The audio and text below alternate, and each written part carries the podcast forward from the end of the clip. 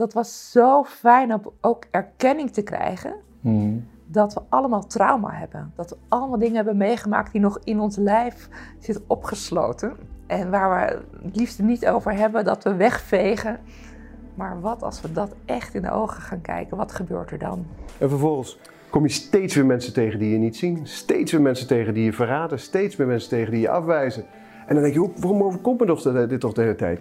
Nou, dat is die wond die gezien wil worden. Juist. En je blijft die mensen en die situaties creëren, Ja. net zolang tot je die wond hield. Maar wat beïnvloedt die perceptie dan?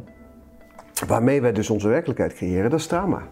Ja. Dat trauma, dat geeft, filtert als het ware. En alle, alle conditionering die je hebt overgenomen, filtert je perceptie. Waardoor je eigenlijk dat trauma neemt als, ja, als, als bron van creatie. Als mensen veel minder met hun eigen trauma's aan het worstelen zijn, weet je, dan kan je ook veel meer je hand uitreiken naar andere mensen. Dan ben je niet alleen maar met die eigen navel bezig van, oh, ik heb het zo slecht in mijn leven. Maar als je daarmee kunt dealen, Ja. hey, dan ziet er ineens de wereld er anders uit en kan je ook andere dingen doen voor mensen. De kunst is voorbij om te, te voelen dat je dat ik ben bent, dat je de Mhm. bron bent. In de tijdelijke, unieke uitdrukking van de ziel. Ja. Ja. Je identificatiepunt dus in de ziel te leggen. Ja. En van daaruit het leven als een avontuur te leven.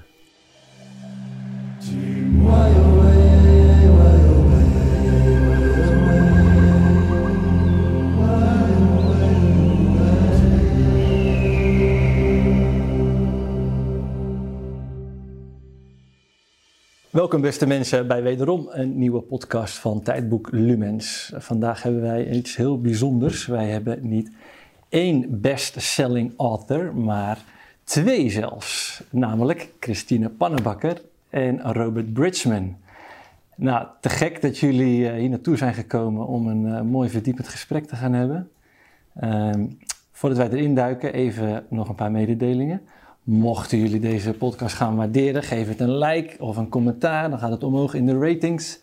Je kunt ook abonneren op dit kanaal. Dat kan ook op onze nieuwsbrief, op onze website, tijdboeklumens.nl. Daar kun je nog meer mooie content vinden en geweldige boeken. En eh, we gaan eventjes een kijkje nemen naar de boekenrubriek. Ik ga een stukje voorlezen uit de tweede editie van Tijdboek Lumens met als thema waarnemen. Uit het artikel van Karen Hamaker Zondag, geïnterviewd door Sanne Burger. De Jungiaanse psychologie zegt: hoe meer je verdrongen hebt, hoe meer je geleefd zult worden door dat wat je verdrongen hebt. En hoe meer je schaduw je waarneming van de werkelijkheid zal kleuren en je perspectief zal beïnvloeden. Hoe meer verdringing dus, hoe subjectiever je waarneming. Dit proces wordt projectie genoemd. Je projecteert je eigen onverwerkte pijn en verlangen op de buitenwereld. Daarom benadruk ik altijd hoe belangrijk het is om wanneer iets je raakt, altijd eerst een stapje terug te doen en jezelf te vragen: wat is het in mij dat hierdoor geraakt wordt? Nou, dit fragment komt dus uit het artikel van Karen Hamaker Zondag en het artikel heet Schaduwwerk en Natuurwetten. Het boek is eh, te verkrijgen op tijdboeklumens.nl en voor nu een hele fijne podcast. Welkom terug. Nou, ehm, Christine, ik ga even jou eerst voorstellen, want jullie zijn beide heel bekend. Maar wij hebben een behoorlijk gevarieerd publiek, dus voor de mensen die jou niet kennen. Jij hebt zeven bestsellers geschreven, eh, waaronder eh, Wie ben ik? Een spirituele rondreis. Ehm, en Robert, jij bent vooral bekend geworden door eh, het boek 2044, wat in 2021 verscheen. Nou, dat eh, is eh, het moderne George Orwell 1984, hè? zo wordt dat ook wel betiteld. Nou, mooie timing ook hè, voor deze tijd waar we nou in leven. Ehm, en we gaan vandaag praten over het boek Trauma, je bent gek als je het niet hebt. Nou ja, jij nam contact op met ons en eh, ik hoorde die titel van het boek. Ik zei gelijk ja. Ja. Weet je, want dit is voor mij zo'n groot thema waar ik nu aan het achterkomen ben. Ja. En ik heb dat nooit beseft. Want ja, trauma, nee, dat is niks. Maar laten we daar eens mee beginnen, weet je. Want wat, wat versta je onder trauma? Nou, als je het dan hebt over de titel, Ja. dat is eigenlijk precies wat jij zei. Mhm. Ehm, het was een uitspraak van eh, Robert tegen mij. Want ik dacht, ik heb geen trauma. Trauma is voor mij voor mensen die echt iets hebben meegemaakt. Ja, ik ben exact. als journalist in oorlogsgebieden geweest, mensen in vluchtelingenkampen, Mhm. eh, overlevenden van grote eh, drama's in het leven. Dus ik dacht, ja, ik heb geen trauma. Ik mag niet aan het woord komen. Ja. En Robert zei tegen mij, je bent gek als je geen trauma hebt. En flap, daar was een boek geboren. Ja. Omdat ehm, dat was zo fijn om ook erkenning te krijgen Mhm. dat we allemaal trauma hebben. En ehm, dat we allemaal dingen hebben meegemaakt die nog in ons lijf zitten opgesloten. En waar we het liefst niet over hebben, dat we wegvegen. Maar wat als we dat echt in de ogen gaan kijken, wat gebeurt er dan? Ja, Ja. dat is een magische reis eh, geworden. Ja, dat geloof Ja, ik. zeg dat wel. Nou, daar gaan we het eens goed over hebben vandaag. hey, maar wat zijn dan dingen die mensen meemaken wat dan toch als trauma betiteld gaat worden? Want ik heb dus ook dat gevoel gehad van ja, ik heb er niks ergs meegemaakt. Maar hoe kun je dat uitleggen? Wat, wat wordt allemaal dan onder trauma geschaard? Ja, al die pijntjes die we hebben, waar we het niet over hebben. Ehm, maar soms heb je dus dingen echt meegemaakt in je leven. Mhm. Maar ook alle dingen die niet gezegd zijn tegen je. Ja, Dat kan ook trauma zijn. Dus eh, laatst sprak ik iemand en die zei van... Er is nooit tegen mij gezegd, ik hou van jou. En ik heb zo vaak gevraagd naar... Maar hou je dan van mij? Papa, heb je van mij gehouden? En je vader die nooit heeft kunnen zeggen van... Ja, natuurlijk hou ik van jou. ja. Dus ook alles wat je mist, kan ook trauma zijn. Dus mijn hele blik over wat trauma is en dat kunnen erkennen en dat trauma niet altijd met grote dikke hoofdletters geschreven hoeft te worden, Ja. maar dat juist die kleine traumatjes met die kleine T waar we het niet over hebben, ja. dat dat ook voor zorgt dat we het stress hebben, dat we ziek worden, dat we ongelukkig zijn, dat we gaan scheiden, dat al die dingen die niet gezien mogen worden, ja. als we die wel eens gaan, gaan aankijken van wat gebeurt er dan? En ja, dat is voor mij ook echt zo ongelooflijk eye-opener geweest, maar ook heeft mijn leven echt veranderd. ja. Om daar echt naar te gaan kijken. Nou, dat geloof ik. Dat herken ik ook. Weet je, ik ben er zelf ook steeds bewuster van. En dan praat ik met mijn broers erover hoe onze situatie vroeger thuis was. En het was een situatie waarin heel veel commentaar op elkaar was en analyse naar elkaar toe. We we waren met z'n zevende thuis. Ja, dat is een omgeving die eigenlijk ja, ook traumatiseert. Want je voelt je continu bekeken. En je moet continu werken om gezien te worden. Ja, Ik heb dat nooit beseft. En nu kom ik erachter en dat is inderdaad ja, bevrijdend. ja. ja. Weet je, maar het voelt ook alsof ik pas in de eh, kinderschoenen sta van het hele proces. Ja. Eh, hoe, eh, hoe- Robert, hoe is jullie samenwerking tot stand gekomen? Ik bedoel, jullie zijn beide nou, goede schrijvers en nog zoveel meer. Hoe is dit samengekomen? Ik heb nog steeds geen idee. Ik weet nog, wat moet je eigenlijk bij mij? ja, van, dat is het, het, eh, Christine heeft zo verschrikkelijk veel boeken geschreven en, en ook, je geeft in Amerika uit. En eh, als journalist heb je voor, nee, waar heb je niet voor gewerkt? En eh, we kwamen op elkaars pad via Geert Kimpen, dat is ook de uitgever van het boek. Ja. mijn, mijn vriend en Christine's ex. En ehm, ex-man, En eh, eh, die heeft ons aan elkaar ge- gekoppeld eigenlijk. En gezegd, nou, jullie moeten volgens mij eens met elkaar gaan praten. Jullie hebben iets te doen samen. Ja. En toen dachten we, eh, ja, dat, dat, dat, ik, ik, ik, ik, ik had het idee om een boek te schrijven over trauma. En jij, jij, jij, jij ging direct aan. Ja, omdat ik... ja, we hadden even een, een Zoom-call met elkaar. En dat was gelijk zo bam van, Ja. weet je, zo'n match made in heaven. Ja, En eh, we hadden eigenlijk nog helemaal geen idee van hoe of wat, maar wel van, we gaan dit doen. ja, En dit klopt helemaal. ja. En dan klopt het voor mij ook. Weet je, je kunt dingen gaan bedenken, maar als, dan gebeurt het heel vaak niet. Maar ja. ja, heerlijk. dan is er gewoon magie. Prachtig wat je zegt. Je kunt bedenken, maar dan gaat het uit de stroom soort van. En ja, ik herken het ook zoveel meer. En dat horen we ook wel, nou, wel eens van kijkers. Als je een soort van ja, aangesloten bent of je hebt overgegeven aan iets hogers. En je luistert en anderen luisteren ook. Dan komen dingen zo magisch samen dat je er gewoon van in de lach schiet. Ja. Ja. Ja, Ja. Je bent als mens de bron in een tijdelijke, multidimensionale en unieke uitdrukking. ja, En als je dat kunt volgen, dan kom je in, die, in het veld van synchroniciteit. Hè? Het Ja. veld van waar je geen idee hebt, het veld van niet weten, het kwantumveld. En dan vallen de de dingen op hun plek, net als jij en ik. Mhm. Eh, van, we hebben een, een podcast met elkaar, we zijn allebei in het wit. Ja. Komen er net achter dat we allebei een symbool delen vanaf Ja, kinds af aan. heel mooi. Weet je, dit zijn, dit zijn zielsafspraken. En, Ja. dit zijn, en ook alle mensen om ons heen, de mensen met wie we werken. En ik vind dat zo magisch. Het is, het is zo'n magische tijd. Ja, En we doen allemaal een stukje. Net als dit boek. Dit is niet het boek over trauma.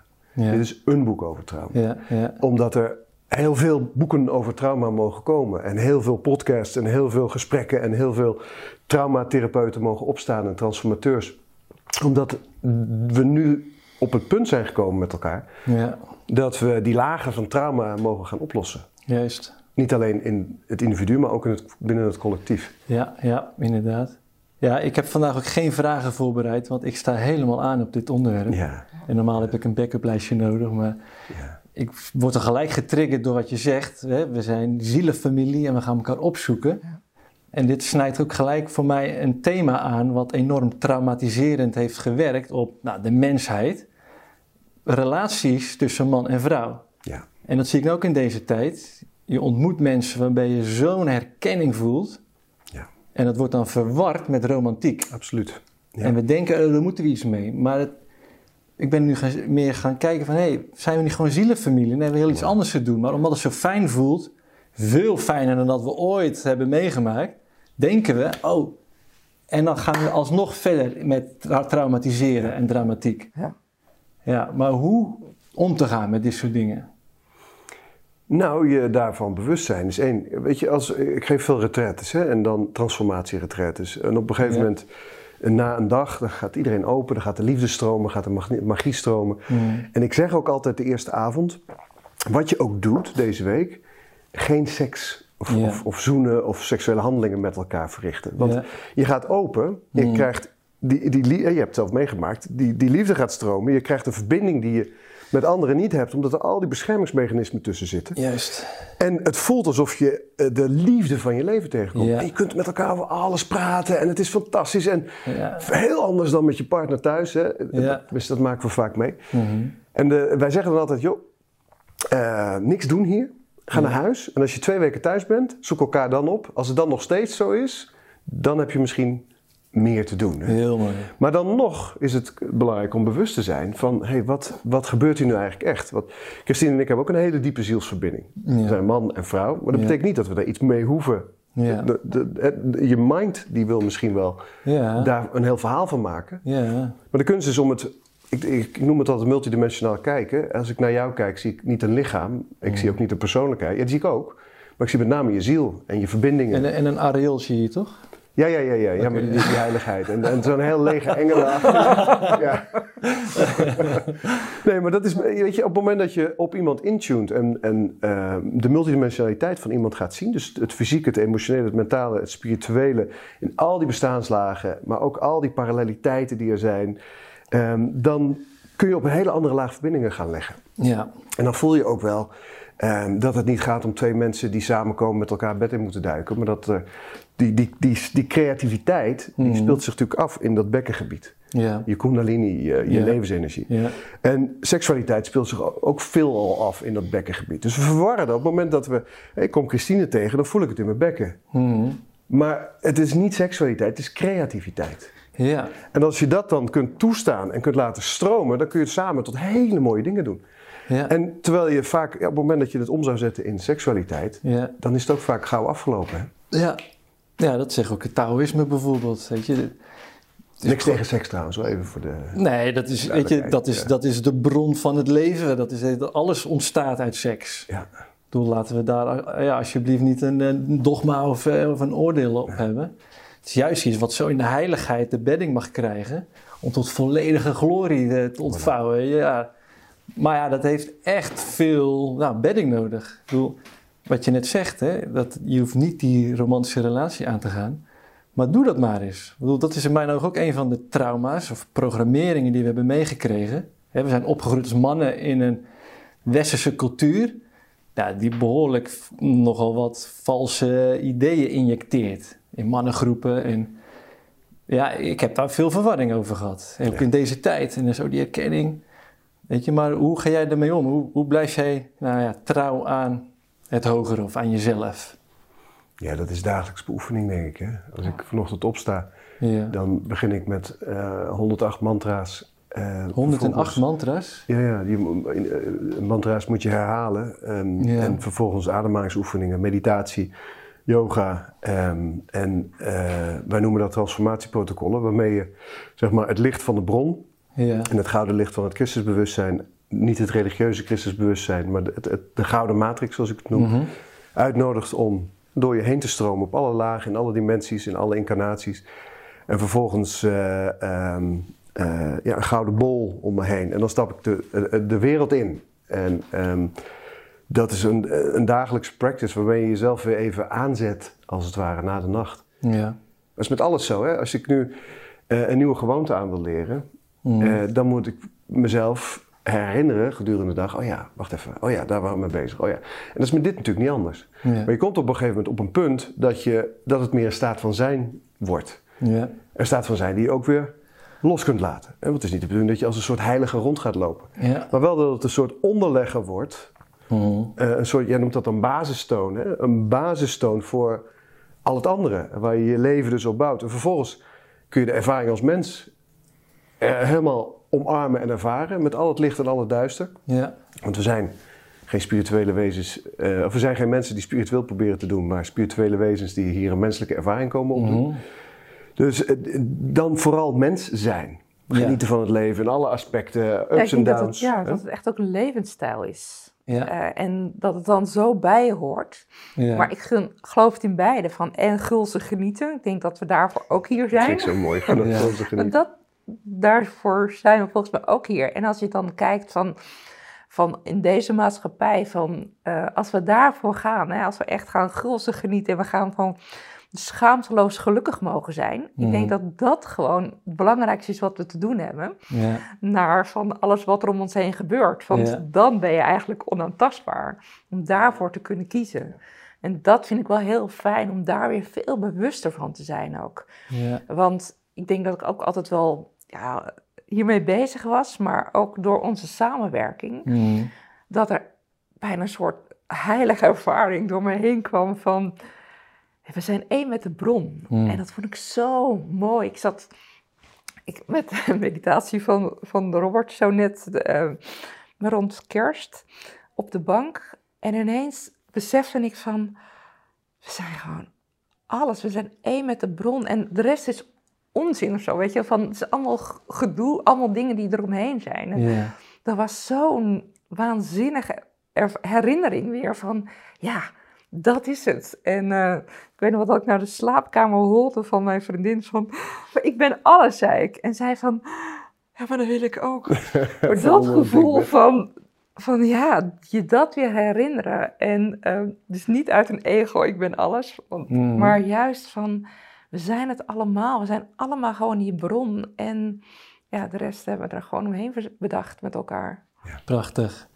Ja, we hadden het net over symbolen. Ik zie nou een symbool voor me van zo'n opwaartse beweging. Hè. Vanuit het aardse beseffen we dat we één zijn met die bron. Om vervolgens tot de realisatie te komen: hé, maar die aarde en deze schepping is er niet voor niks. Ja. We hebben hier te leven en dan weer terug. Precies. Maar dat de identiteit losgelaten is van alleen maar dit. Dat Ja, we een identiteitsverrijking hebben gekregen. Ja. Dat we multidimensionaal zijn. Ja. En dan hier het echte feestje gaan vieren. Juist. En dat, dat hele verhaal. Ja. Juist. Dat is hem. Spot on.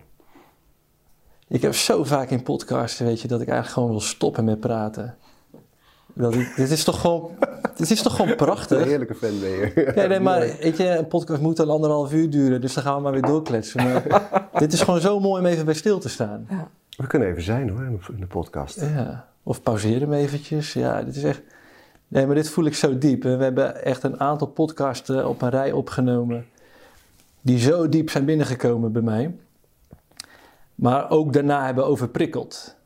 En dan merk ik echt van, ja, weet je, dit is echt te weinig aandacht aan het zijn. Ja. Gewoon, voel maar gewoon eens eventjes hoe lekker dat is, hoe bijzonder dit is.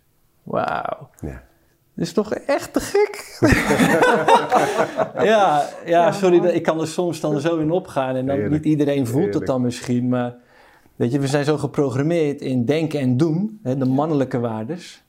Maar de vrouwelijke waarden, dus voelen en zijn, ja, zijn ondergesneeuwd. En, en dat voel ik dan zo roepen in mij van geniet nou eens. Kijk nou eens, weet je. Wauw. Ja. En dat het soms inderdaad zo één zo'n zinnetje is waar je dan echt gewoon een dag stil van kan zijn. Ja. Dat had ik met van, eh, we zijn een lichaam in deze kosmos, maar Ja. de kosmos heeft lichamen. Weet je wel, die heeft gewoon eens allemaal lichaampjes en dat, dat is dan de kosmos. Nou, dat was ook zo'n zin waarvan ik echt dacht van, "Oh, ik kan eigenlijk de hele dag alleen maar met die zin bezig zijn. Dus ik herken dat zo, van dat je zo kunt genieten en het zo fijn is ook om Ja. daarbij stil te kunnen staan. En niet Ja. door te gaan alleen maar met het leven, maar gewoon Ja. daarin te zijn. Ja, precies, precies. En dan vanuit die stilte en vanuit die ultieme vrede en liefde, om daar vanuit weer in beweging te komen. Ja, Weet je, dat, dat dat leidend mag zijn. ja. Ja. Maar goed. Ja, zonder dat het zweverig wordt. Weet je? Ja. Dat we wel gewoon met, ik noem het altijd spiritueel leven met beide benen op de grond. En eh, gewoon ook dat je ook mens durft te zijn. En ook fouten durft te maken. En ook eh, je hebbelijkheden hebt. En je, je, Ja. je, je scherpe kantjes. En je emoties durft te uiten. Ja. Want er zit natuurlijk een, een, een. Op het moment dat je dit gaat doorleven. dan zit er altijd een risico in dat je een rol gaat spelen. Ja. En het is zo belangrijk dat we dat niet doen, voor mijn gevoel. Maar dat je. Hè, we gaan. We gaan de, de, de transitie die we nu aan het maken zijn naar die nieuwe tijd, de nieuwe aarde, gaat ook heel erg om de identificatie van de persoon loslaten en veel meer naar zielenmens zijn. Ja. Maar dat zit nog steeds, dat hele, dat, dat woord mens heel Mm. duidelijk in. Hè? Net Mm. als lumen. Zit, het, het gaat om mens. Juist. En ehm, ik, dat is wel wat, ik- wat, je, wat, je, wat ik heel veel eh, zie en zelf ook ervaren heb. hè. Ik heb een aantal jaar in Azië gewoond. Toen kwam ik terug. En toen dacht ik dat ik verlicht was. Ja. Ik begreep alles. Ja. Ik wist ook alles. Ja. En eh, totdat ik op een gegeven moment bij een, eh, een, een meester kwam. En die, die- ik wou bij hem in de leer gaan. En ik was al bij heel wat van die, van die mannen in de leer. En vrouwen ook trouwens in de leer geweest. En hij zei... eh, weet je, ga eerst maar eens even je modder in. Hmm. Want je had het over hoofd. Je bent hartstikke helder. Hmm. Je hart staat open. Hoofd verlicht, hart verlicht. Maar buik verlicht, Hmm. daar voel ik nog niet bij. Hmm. Het is niet geïntegreerd, het is niet doorleefd. En als het hier nog niet open is, in die buik, en dan kom je ook terug op trauma, en Ja. dat trauma doet dat, Ja. eh, dan kun je niet helemaal die lagere chakra's in en helemaal naar je voet en helemaal naar de aarde. Dus je bent hier, niet, je bent hier Ja. wel en heel erg daar, Ja. maar niet helemaal hier. Ja. En het gaat uiteindelijk om de verbinding tussen die je hebt met moeder aarde en met het hart van de kosmos. En als je die twee verbindingen kunt hebben en daar je earthwalk, je aardewandeling kunt maken, ja, dan, dan, dan klopt het ook. Alleen zolang je met die oude pijn en het oude zeer en die oude conditionering en het familiekarma en Ja. alles wat er uit je zielsbewustzijn is meegekomen, zodat, Mm. zolang dat hier zit, ja, is het, is het eigenlijk een soort van schijnverlichting. Ja.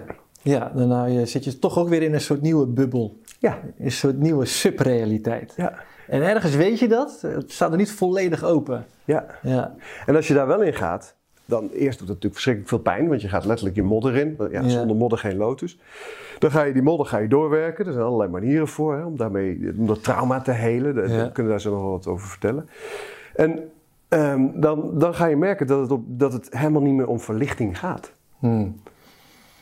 Dan ga je merken, verlichting is een uitkomst van een spiritueel proces. Misschien dat we over een paar duizend jaar verlicht raken, weet je wel. Dat is helemaal niet belangrijk. Ja. Misschien ook wel eerder. Hmm. Het gaat erom dat je authentieker wordt. Ja. Je wordt steeds meer jezelf. Je komt steeds dichter bij je kern. Je laat stukken los die je hebt overgenomen. En je, toen, je, toen je verwekt werd door je vader en je moeder, was je een oneindig potentieel. Het kwantumveld, weet je, met al die mogelijkheden. En ja, je had natuurlijk wel karmische eh, eh, opdrachten. En ja, je had, je, de familielijnen van je verwekkers komen in jou eh, uit. En ja, je hebt te maken met allerlei energetische stukken, beloften, geloften, vloeken uit andere levens. weet je, allerlei, allerlei andere multidimensionale levensvormen die invloed kunnen hebben op, je, op jou. Maar je bent nog vrijheid. En dan kom je in die baarmoeder aan. Eerst met een paar cellen, hè, die eerste acht cellen die je nog steeds in je onderbuik hebt. En dan langzaam maar zeker gaat dat zich vormen. Maar je bewustzijn is er natuurlijk al. En wat ga je dan doen? Je gaat je aanpassen op de situatie waarin je geboren gaat worden. Dat Juist. is heel belangrijk, want je moet daar overleven. Ja. Dus je neemt de conditionering van je moeder over, de conditionering van je vader over. Je neemt eh, de, de, de wereldbeelden, de ideeën van je omgeving over. Maar ook de pijn van je opa, de zorgen van je oma, de tranen van je moeder, de, de, de, de, de woede-uitbarstingen van je vader. Komt allemaal binnen en je had broers. Dus die broers die ben je ook gaan downloaden. Hè? Want het is gewoon echt een downloadspelletje. Ja. Je hebt dat DNA en dan ga je op, al die programma's, die, die zet je er zo op. Ja. Dan kom je ter wereld en dan gaat het gewoon nog even door. Hè? Je, je bent eerst een delta, dan een theta, vervolgens alpha. Dus je, je, bent, je blijft dat DNA volstoppen. Oh ja, nou ja. Van, hè, stel dat jij mijn moeder zou zijn in die rol. Nou ja, eens even kijken. Wat vind jij van de wereld? Wat die overtuigingen van jou? Zo reageer je bij stress. Hè, dus eh, niet van hoe je moeder zich gedraagt, maar hoe je moeder is. Van je vader neem je alles over. En dat word je. En daar identificeer je je vervolgens mee. Dan denk, lijkt het net of jij dat bent. Ik ben, ik ben Ferdinand of ik ben Robert. Ik, ik ben geboren in Zwolle. Ik, Ja. mijn, mijn vader heet Henny, mijn moeder heet Gerry. Ja. Eh, ik, heb, eh, ik ben zo oud, ik heb dat meegemaakt. Mijn, mijn opa was dit. Maar, maar het is natuurlijk allemaal illusie. Je hebt je aangepast aan een veld. Je bent nog steeds Ja. dat oneindige veld van mogelijkheden. Ja. En op het moment dat je dat gaat realiseren en, en los kunt laten, dan wordt het leven echt een avontuur van de ziel. Ja, maar hoe? weet je, al die downloads, al die programma's, weet je, dat, dat geeft zo'n identiteitsverwarring. Want je denkt, ik ben dat allemaal. En, of een emotie, een emotie komt op. En dan denk je echt, ik ben boos. Of ik ben zus. En zo. In plaats van, nee, ik, dit, dit heb ik. Maar ik ben iets heel iets anders. Ik ben nog altijd die eeuwige essentie die erin zit. Weet je, nou ja, te gek dat jullie daar dan ook een boek aan hebben gewijd. Om Ja. al dat die, gaat hier om. ja, al die, al die, neppe lagen. dingen. Ja, en dat vond ik ook heel mooi. Want ik ben op Terra Nova ook geweest. eh, Ja. om dan te zien van dat je je ook heel erg kunt identificeren. Bijvoorbeeld dan ook weer... Sommige mensen gaan zich heel eh, identificeren met het trauma. Of ook met een vorig leven. Of ja, zie je wel dat. Maar dat je dat ook weer los mag laten. En dat vond ik wel heel mooi ook. Van dat je je niet denkt van... Oké, ik heb nu weer een nieuwe identificatie. Nu ga ik me heel identificeren met iets verschrikkelijks... wat er in mijn voorouderlijn is gebeurd bijvoorbeeld. Maar dat je dat ook weer kunt afschrapen van naar die essentie toe. Nou, dat is mooi dat je dat zegt, want er zijn zoveel insteken op het thema trauma.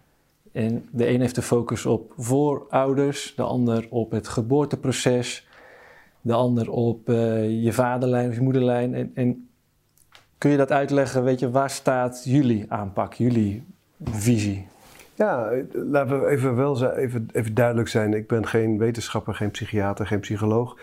Ehm, ik heb niet veel boeken over trauma gelezen. Ehm, het is vooral voortgekomen uit eh, het werk wat ik al 15 jaar doe. Ja. Vier- vier- 4500 sessies, eh, 400 trauma. Sorry, dat ging... 4500 sessies met Oké. mensen, traumasessies van over de hele wereld. Ja. Eh, ja, wel, wel, ik ben wel het rustig aan aan het doen hoor. Kleine 400 transformatiecoaches op mogen leiden via onze academie in, eh, in Nederland. En ehm, daaruit ga je op een gegeven moment patronen zien. Ja. Je gaat eh, ehm, zien dat dingen op bepaalde manieren werken. En dan komen de invloeden van collega's bij. En dan ontmoet je bepaalde mensen waar je... Oh ja, wacht eventjes, dat is ook nog zo. En of dat is een missing link. En uiteindelijk is er voor mij een beeld ontstaan... wat niet het beeld is, maar mijn, mijn filter, mijn idee Mhm. ervan. En ik denk dat het heel goed is dat er veel meer mensen zijn die dat doen. En dat we al die stukjes van de puzzel bij elkaar gaan leggen. Ik heb wel geprobeerd om, een, om mijn beeld zo ehm, extended mogelijk te, te, te maken. Van wat is nou eigenlijk dat, dat trauma? En hoe uit het zich in ons dagelijks leven? En laten we daar eens beginnen. En vandaar terug naar de bron. Ja. Als je. ehm, eh, iedereen kent het wel, je hebt het net over emoties. Een boosheid, eh, verdriet, eh, eh, angst. eh, noem het allemaal maar op. Nou, laten we er eerst vanuit gaan dat als je boos bent, wees dan gewoon lekker boos. Ja. Als je verdrietig bent, voel het. Hè? Het is niet de bedoeling dat we dat gaan wegstoppen, juist niet zou ik zeggen. Alleen, er zit wel altijd iets onder die boosheid. Wat Ja. zit er onder die boosheid? Nou, dan heb je eigenlijk in trauma twee hoofdlijnen. Je hebt eh impacttrauma. Mhm. Dat zijn de dingen die gebeuren. Ja. Hè, groots eh, vaak. Of, of een, een, een moment wat je je goed herinnert nog. Waarop iets gebeurd is waarvan je... Nou, dat was echt Eigenlijk een het, trauma. eh, de publieke opinie over trauma. Ja. En dan heb je procestrauma. En procestrauma is wat over langere tijd, dus wond, trauma betekent wond, wondjes die je hebt opgelopen in je conditionering, eh, die zich over langere tijd uitgespreid hebben. Eh, en die vaak gaan over iets wat je juist wel hebt gekregen. Eh. Dus je, eh, bijvoorbeeld de boosheid of agressie van je vader, of de, de, de afkeuring van je moeder, hè, of, of van je broers in jouw Mhm, geval. mhm. Ik, ik vind het fijn om het persoonlijk te. Dan, Ja, maak het lekker de- concreet. Precies. En, ehm, maar ook wat je niet hebt gekregen. Dus Ja. je vader zag je niet. Je broers die wilden niet met je spelen. Eh, je werd buitengesloten op school. Eh, je, hè, da- dat is ook impacttrauma. Ja, ja, en als dat heel, al die kleine wondjes samen, over tijd, die, die bouwen, die, die, die creëren een trauma, een pijnstuk. En dat trauma, die wond, dat pijnstuk, die gaat zich vervolgens ja, uitdrukken. We mensen zijn pijnvermijdende wezens, dat zit in ons hele systeem. Wij willen geen pijn voelen. Hè? Als, we pijn, als we hoofdpijn hebben, nemen we een paracetamolletje. Als we thuiskomen van ons werk, voelen we ons niet lekker, gaan we nog even werken of Netflix kijken of een glas wijn drinken of een joint roken, wat, wat je dan ook doet. Hè? Ja, ja. Wat allemaal prima is trouwens. Hè? Ik doe het ook allemaal. Hè? Allemaal- goed. drinken. Ja joh. Oké. ja joh, gezellig. Ja. Nee, wist ik niet. Maar wel met mate. Ja, ja. Maar eh, vind ik wel heel interessant dat je dat zegt. Daar kunnen we zo wel op ingaan. Ja, Nou, laten we, laten we dit, dit stukje even afmaken, dan gaan we het Ja. hebben over mens zijn. ja. Want daar gaat het om. Mooi. Ehm, de, tijd heet alle, heelt alle wonden, zeggen ze. Mhm. Maar dat is niet waar. En ook van niet als het gaat om emotionele wonden of zielswonden. Die wonden blijven gewoon bestaan. Ja. Die blijven in je jeugd. Dus er, is een, een, er zijn, je hebt misschien wel honderd innerlijke kindwonden. Mhm. Die nog twee zijn, nog drie zijn, nog zeven zijn, nog acht zijn, nog negen zijn. En die, die, die wondjes die doen te veel pijn om open te blijven. Hè? Elke keer als dan iemand wat zegt, ah, en dan reageer je op. Dus je gaat beschermingsmechanismen ontwikkelen. En dat kan op een aantal manieren. hè. Je kunt eh, letterlijk beschermingsmechanismen ontwikkelen. Dus een deel van je persoonlijkheid splitst zich af en gaat ervoor liggen als het ware. Het kan een voorouder zijn die overleden is, bijvoorbeeld, en in jouw aura komt om, dat, om die wond te beschermen, vaak omdat hij of zij dat ook had. Ehm, het kan een entiteit zijn, dus iets van buiten jezelf, een overleden buurman zonder, eh, zonder kinderen, ik noem maar wat. Het zijn Mhm. allemaal voorbeelden die we ook uit de praktijk heel goed kennen, die in je systeem eh, komt en die wond gaat beschermen. En daar komt dan vervolgens gedrag vanuit. Dus je gaat copinggedrag Juist. ga je ontwikkelen. Ja. Nou, dat, dat copinggedrag, dat is bijvoorbeeld het wegdrukken. Dus dat zijn verslavingen bijvoorbeeld. Hè? Of, of niet Ja. willen voelen. Ja. Niet allemaal wegduwen en in je hoofd gaan wonen. Heel Ja, veel mensen ja. gaan in hun hoofd leven, want dan hoeven ze niet te voelen. Missen ze ook de fijne gevoelens. Dus dan moeten ze naar festivals, met hele harde muziek om, om zich goed te voelen. Hè? En van alles gebruiken. Ja. Om, om, om- ja, want ze komen, zijn die verbinding met hun lijf kwijt. Ehm, het kan ook zijn dat het zich gaat uiten op andere manieren. Dat je eh, bijvoorbeeld agressie, eh woedeuitbarstingen hebt. Of hele grote frustraties. Of dat je heel snel oordeelt. Of dat je heel veel zelfkritiek hebt. Stemmetjes die zeggen dat je het niet goed doet of niet kan. En zo, ver- en zo verder. Het kan ook zich uiten in allerlei sabotagemechanismen. Hè, Dat elastiek wat je steeds weer terugtrekt. Ja, je, en dan ben je bezig, je bent mediteren en je doet yoga en je eet goed. Je doet toch alles goed? En steeds, baf, dan lig je weer. En dan heb je weer ruzie met die. En dan doe je met je partner of met je kinderen. En met die. En, hoe dan? Ik doe Ja. toch alles goed? Ja, ja, dat, dat zijn allemaal tekenen van trauma. Dus als je zeg maar van daar weer teruggaat naar het dagelijks leven, dan kun je dus aan hulpvragen vaak zien. Iemand die zegt: Ik durf niet zichtbaar te zijn. Oké, laten we dat eens gebruiken als ingang om te kijken welke wond daaronder ligt. Hey, in je jeugd is er iets gebeurd op het gebied van zichtbaarheid. Je gaf een spreekbeurt op school eh, en je werd voor gek gezet. Ja. Maar vaak heeft dat ook weer een, en dan komen we bij de bronnen van, de oorzaken van, een dieper liggende oorzaak. En daar onderscheid ik drie. eh, dus het komt altijd terug in de jeugd. Ja. In mijn optiek mag, moet ook altijd geheeld worden in de jeugd. Ehm, moet is een groot woord, eh, maar het is een. ehm, eh, Het gaat trouwens heel snel hoor, je informatie. Het is echt, echt veel. Ja, ik ben dus- probeer het echt goed te volgen, want Ja, ik vind het fascinerend. Ja, ja. Want ik, Ik zal tot nu toe volg ik het ook. En ik ik denk echt rustiger van... praten. Ja, Ja, want ik vind het wel heel belangrijk. enthousiast. Ja, ik zie het. Ja. Oké, laten we het hebben. We hebben, we, hebben, oké, we hebben gedrag. Ja. We hebben de dingen waar je tegenaan loopt in het leven. Zoals verslavingen, sabotagemechanismen, angsten, ehm, agressie. Ja. Ja. Daar loop je tegenaan in je leven. Dat zijn de, de- een beetje de hoofdgebieden, zijn er nog wel wat. Dat komt voort uit beschermingsmechanismen. ja. Die een bepaald jeugdstuk beschermen. Het, Ja. een, een pijnstuk, wat er in jou zit. Je kunt soms ook heel kinderachtig reageren vanuit zo'n stuk. Herken je ook wel vanuit... En dan kijk je later Partner. terug en denk je, why? Waarom deed ik dat? Ja. Dat kindstuk kan, eh, kan ook weer voortkomen uit verschillende bronnen. En één daarvan is wat je meegenomen hebt vanuit je ziel dit leven in. Ja. Ehm, een bepaald karma, wat je komt helen in dit leven. Dus stel dat je hebt, in, in bepaalde levens heb je je niet gezien gevoeld, niet gehoord gevoeld, misschien onderdrukt geweest, uh, levend verbrand of iemand verbrand. Het kan ook de andere kant op gaan, slachtoffer en dader. Ja. En ehm, je komt met die zielswond in dit leven, dan opent zich dat vervolgens in je jeugd. Dus dan kom je bij een vader uit die je niet ziet. Dan kom je bij een lerares op school die je niet ziet, omdat dat karma uit die, van die ziel, dat moet geopend Die moet, worden. die moet je even uitleggen. Dus je, neemt dat, je hebt iemand verbrand in een vorig leven of je bent verbrand. En dat opent zich in dit leven. Karma, ja, karmische wonden. Jeugdtrauma is, is, zijn voor mij karmische wonden. Ik zie de ziel het leven instappen en denken, nou, ik heb een thema, dat is niet gezien worden. Laat ik, dat, ik, dat leven uit 1611, waar ik niet gezien werd. Dat leven uit 1820, daar weet ik niet. Oh, ik heb ook nog een leven uit 1011. Oh, wacht, hier, dat, was, dat leven is helemaal niet voor mij, uit 828, maar die neem ik ook mee. Want het is, karma is niet persoonlijk. Hè. Moet je ook niet gaan identificeren, zoals Christine al zei, met vorige levens. Vervolgens neem je die thema's mee je leven in en moeten die thema's zich openen in je jeugd. Dus je wordt geboren in een omgeving die die thema's spiegelt. Ja. Ehm, die thema's openen zich. Hè, dus in dit geval het niet gezien worden, want je vader die zag je nooit, die moest altijd werken. Eh, je moeder die zag je niet, want die was druk met zichzelf of die, die had psychische problemen. Ja. Eh, eh, je broers waren allemaal druk met zichzelf en jij bleef alleen over. Eenzaamheid, verdriet, afgewezen voelen, niet gezien voelen. Dat is niet iets wat je overkomt, Mhm. dat is iets wat je creëert. Bewust. Vanuit, ziels, vanuit de ziel gezien wel. exact, bewust. want dat, die wil je juist. Ja, en dan vervolgens krijg je dus een leven waar dat steeds in terugkomt. Ja. En als je het niet heelt, in, de, in, in natuurvolken die kennen nog overgangsrieten. Als je jong bent, dan ga je, eh, als je puber wordt, ga je de, hè, als je in de, in de, bij de inheemse woont, ga je de zweethut in. Ja. Om die trauma's te. Wij kennen dat niet meer. Dus wij nemen die shit allemaal mee ons leven in. Mhm. En vervolgens kom je steeds weer mensen tegen die je niet zien. Steeds weer mensen tegen die je verraden. Steeds weer mensen tegen die je afwijzen. En dan denk je, hoe- waarom overkomt me toch dit toch de hele tijd? Nou, dat is die wond die gezien wil worden. Juist. En je blijft die mensen en die situaties creëren, Ja. net zolang tot je die wond hield. Ja. En dan valt het hele kaarthuis uit elkaar. En ehm, die wond, die, dat gedrag, al die copingmechanismen, die lossen dan, als je het goed doet, Ja. op. Ja.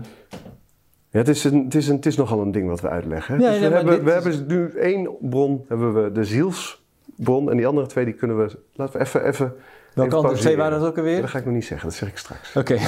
Dat wordt het te veel. ja, ja, ja, ja. Nee, dat was een flinke waterval aan informatie, maar ik kon het volgen en ik, ik zie het ook helemaal. En ik ben er zelf ook zo op aan het invoelen, weet je. Waarom bestaat trauma, weet je? Waarom hebben we die blokken aan onze benen? En juist, ja, wat ik zie, het, het- die herinnering is er omdat het geheeld wil worden. Hè, daarom zit die eh, herinnering zo. En, maar waarom wil het geheeld worden? Nou, misschien kun jij daar, of heb jij daar een beeld bij, maar ehm, mijn idee is, is het, het wil geheeld worden zodat de hele schepping uiteindelijk Ja. kan helen. Ja, dat is hem inderdaad. Ja.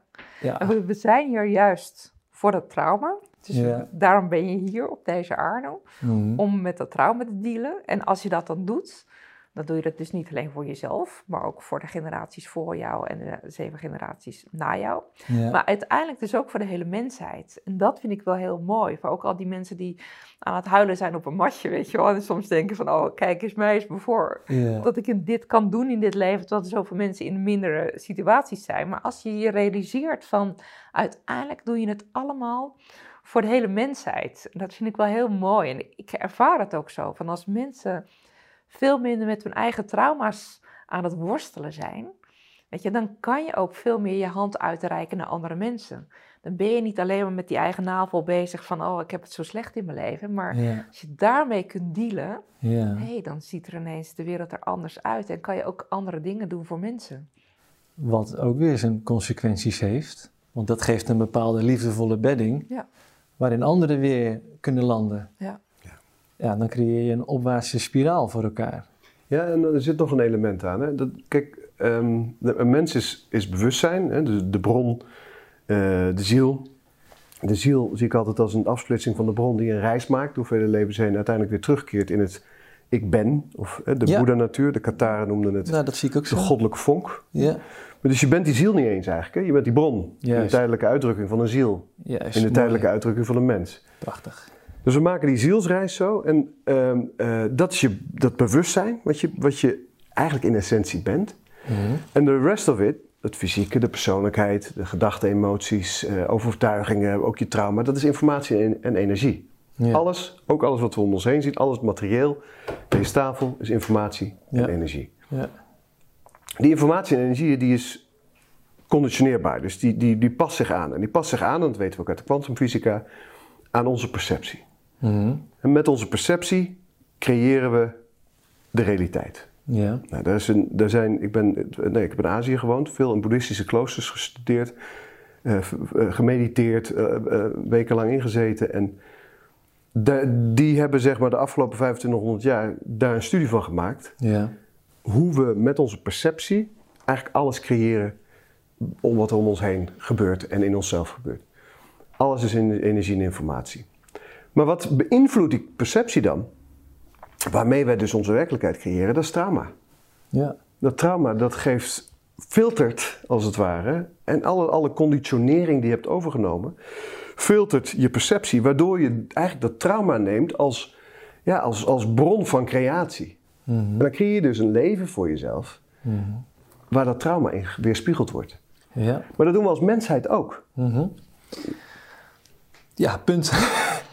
ja, nee, dat, ja, dat zie ik ook zo. Weet je, dit is eh, zo binnen, zo buiten. Al die clichés, die komen zo nou terug op zo'n diepere laag. Van boem, weet je, het is één grote Noem je, spiegel. nou, noem je nou een van de grootste wijsheden aller tijden een cliché? Ja, maar ja, zo binnen, zo buiten. ja. Nee, maar het wordt platgeslagen. Want Het wordt wordt- platgeslagen. Kijk, en dat je is ook. Ja. Ik, en ik vroeg ook vooraf eh, aan de podcast aan jou: van, kunnen we het alsjeblieft ook over integratie hebben? Ja, Weet je, heel leuk, weer informatie, weer. Komen we zo. Weet je, maar wat ik dus ook zie is. Al die nieuwe inzichten, als die niet belichaamd worden, Voilà. worden het spirituele bypassers, wordt het misbruikt, alleen maar om weg te kunnen kijken van dingen. Ja. Wordt het als cliché gebruikt, zo binnen, zo Ja. buiten. En, dan- en dan alleen maar, ja, Ja. om, om zich te kunnen verschuilen achter iets. Ja. Weet je, dus het, het is wel degelijk een cliché, maar die potverdorie zo waar is. Ja. En die, die kun je alleen maar voelen eh, als je hem echt ziet. Hè? Dat eh, onze Nederlandse grootste filosoof alle tijden, die zei dat. Hè? Je ziet het pas als je het door hebt. Ja. Ja, ook, klinkt ook als een cliché, totdat je hem echt zo ziet. Ook een verlichte man was dat hoor, Johan Cruijff, denk Ja, je niet? Als je Ja, zo dat was een bijzondere geest. Ja, ja. Maar goed, ga verder. Ja, mooi. Ja. Nou ja, het, het, het, het, eh, het- ik denk dat we daarmee het belang van traumawerk ook niet alleen voor jezelf, maar ook voor het collectief eh, kunnen, onder, eh, kunnen onderstrepen. Ja. En dat we ehm, ook gaan beseffen dat we, wat we ook meemaken als mensheid in de wereld, dat dat, dat ook een afspiegeling van ons eigen trauma is. Ja. En een creatie is van onszelf. Dus de, eh, Gandhi zei het natuurlijk ook mooi, hè? De, de, de onderdrukking kan niet plaatsvinden zonder toestemming van de onderdrukte. Juist. Wij zijn degene die het allemaal toelaten. Exact. We leven in een universum van vrije wil. Of in elk geval dit deel van het universum. En eh, het kan alleen maar als wij ja zeggen. Wat ons ook overkomt. Een van mijn belangrijkste leraren is eh Altazar Rossiter, een Engelse leraar. Als je die nog, Ja. niet, die nog niet kent, dan is dat echt, dat, dat ga je echt waanzinnig vinden Ben benieuwd? bij hem. Ja. Jouw Engels is goed, hè? Zie. Ja. no, I don't speak English, sorry.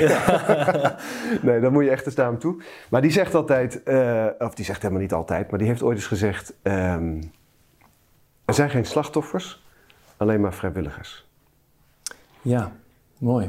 En dat is best wel diep als je, als je mensen hebt die echt onderdrukt worden. Mhm. Zoals Christine die heeft natuurlijk in oorlogsgebieden gezeten, in vluchtelingenkampen. Je hebt met eh, mensen die in China onderdrukt worden gesproken, Oeigoeren. Ja, eenzame eh, opsluiting jarenlang. Inderdaad, iemand die 19 jaar in de gulag heeft gezeten.